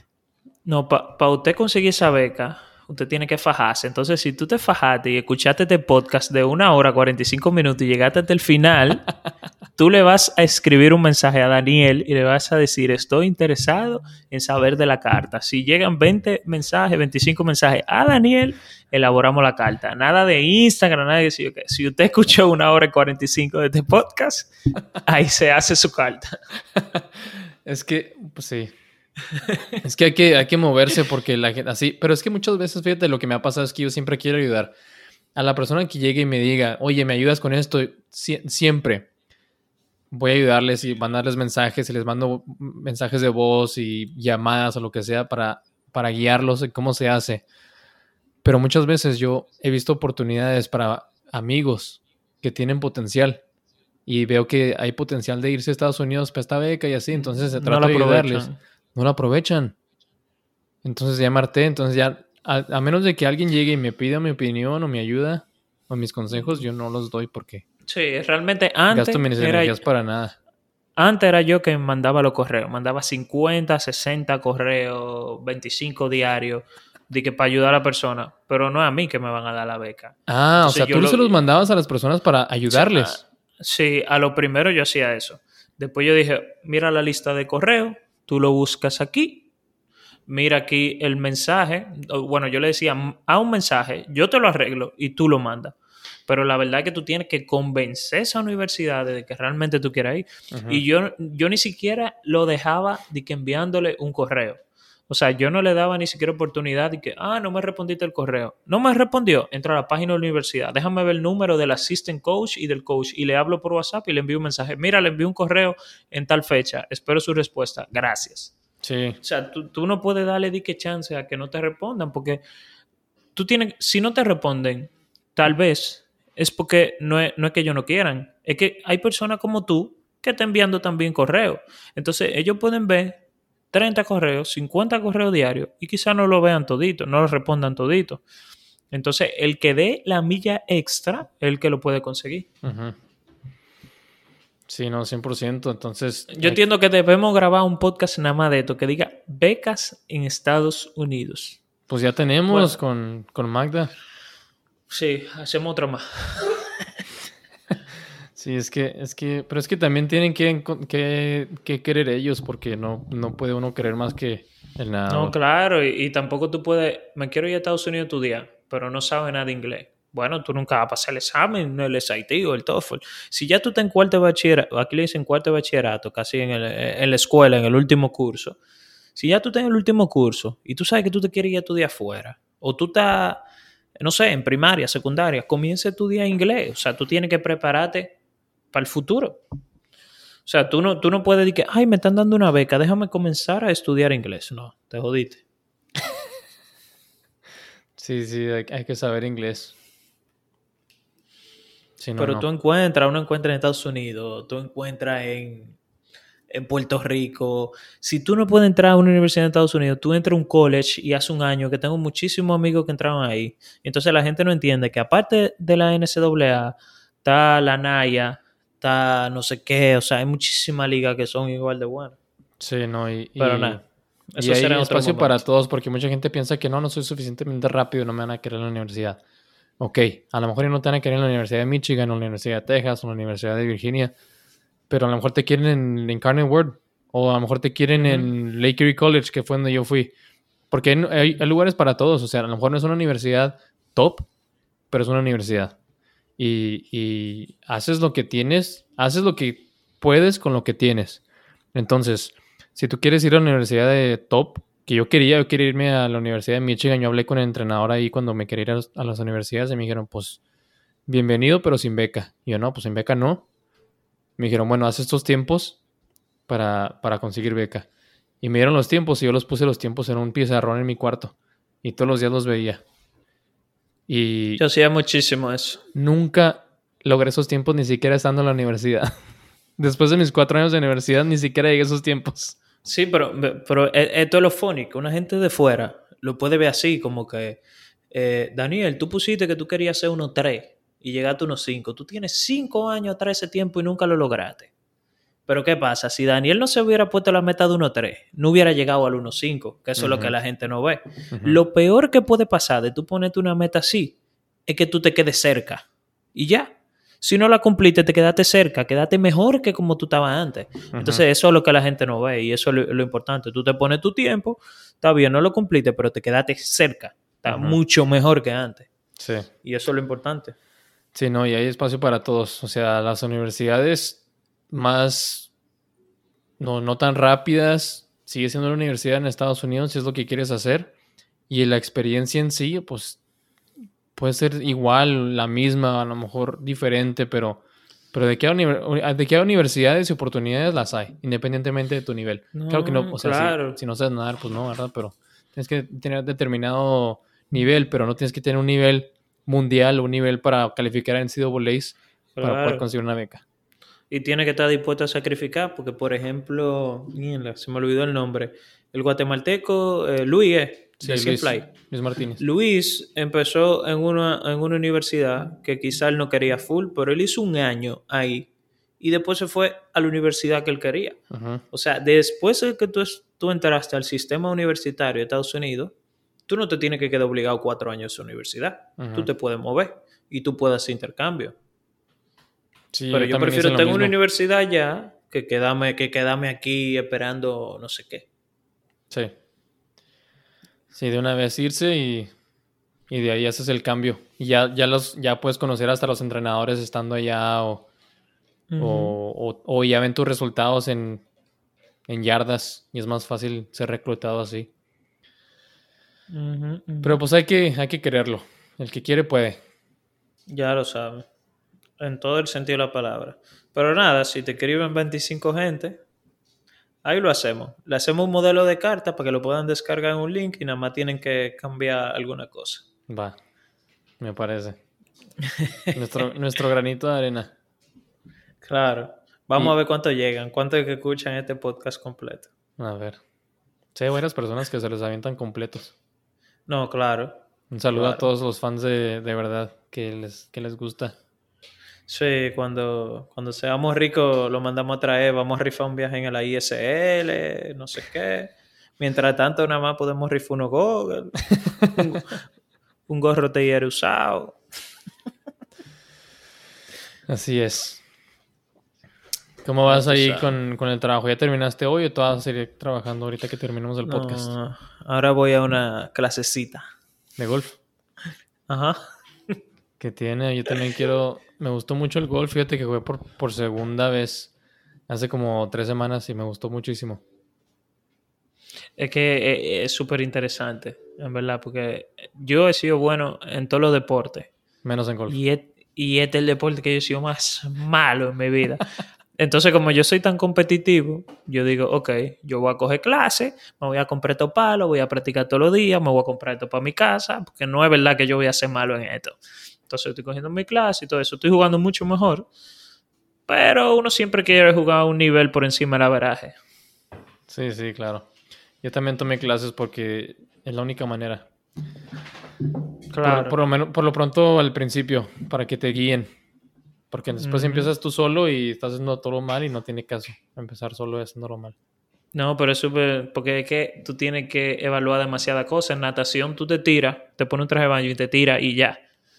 Entonces en golf tú tienes que evaluar la humedad, el viento, el campo, afecta a la pelota, cómo está el green, si está hacia abajo, si está hacia arriba, si está No, doblado, no, el no, pero eso, ya. Estás yéndote Sí. al nivel Tiger Woods. No, no, claro, pero cuando, si tú quieres hacer que la cosa a la, a la perfección, es como así. Y afecta. Si tú estás jugando en Colombia, no- en altura, no es lo mismo que jugar aquí en, en Santo Domingo. La bola, ya va, la bola ya va más lejos. O sea, ahí sí tú tienes que tomarlo en cuenta. No es lo mismo Ah. que en natación, que todas las piscinas son iguales. Bueno, no todas, ¿verdad? Sí, bueno, no todo. Pero es así. No, muy bien. No, pues. Mucha suerte en tu Mira, clase. pero, pero, eh, hemos, hemos hablado de todo, loco. ¿Te gusta? Este, ¿Te gusta este formato nuevo podcast? Claro. A mí también me gusta está mucho bueno. más. Escriban a Daniel también, si quieren que me llame otra vez. Otra, ra- otra reaparición. Pues nosotros Claro. tuvimos el, eh, empezamos el podcast juntos y pues ya fui, fui dedicándome más yo porque tú estás lleno de, de cosas Ah, que hacer con el, con el negocio y así. Sie- siempre le quedaba mal a Daniel. Ah, sí, mañana. Mierda, no puedo. Ah, sí, mañana no puedo. Pero de verdad que me hacía, me hacía falta porque es que a los dos nos gusta ayudar a la persona. Y obviamente como ninguno de los dos tiene el dinero suficiente para patrocinar nadadores, la única manera que entendemos que de ayudar es contando nuestra experiencia. Y a veces ayudarlos a que se relajen un poquito porque no todo es natación, Sí. en verdad. Y la otra Yo la otra- entiendo que este Dime. podcast me hubiera ayudado mucho. A mí, en verdad, porque al principio se habló de nutrición, se habló de experiencia de atleta, se habló de... O sea, esto a mí me hubiera ayudado muchísimo Sí, en mi pues ta- tiempo. también por eso lo hago, porque no o sea, me gusta mucho.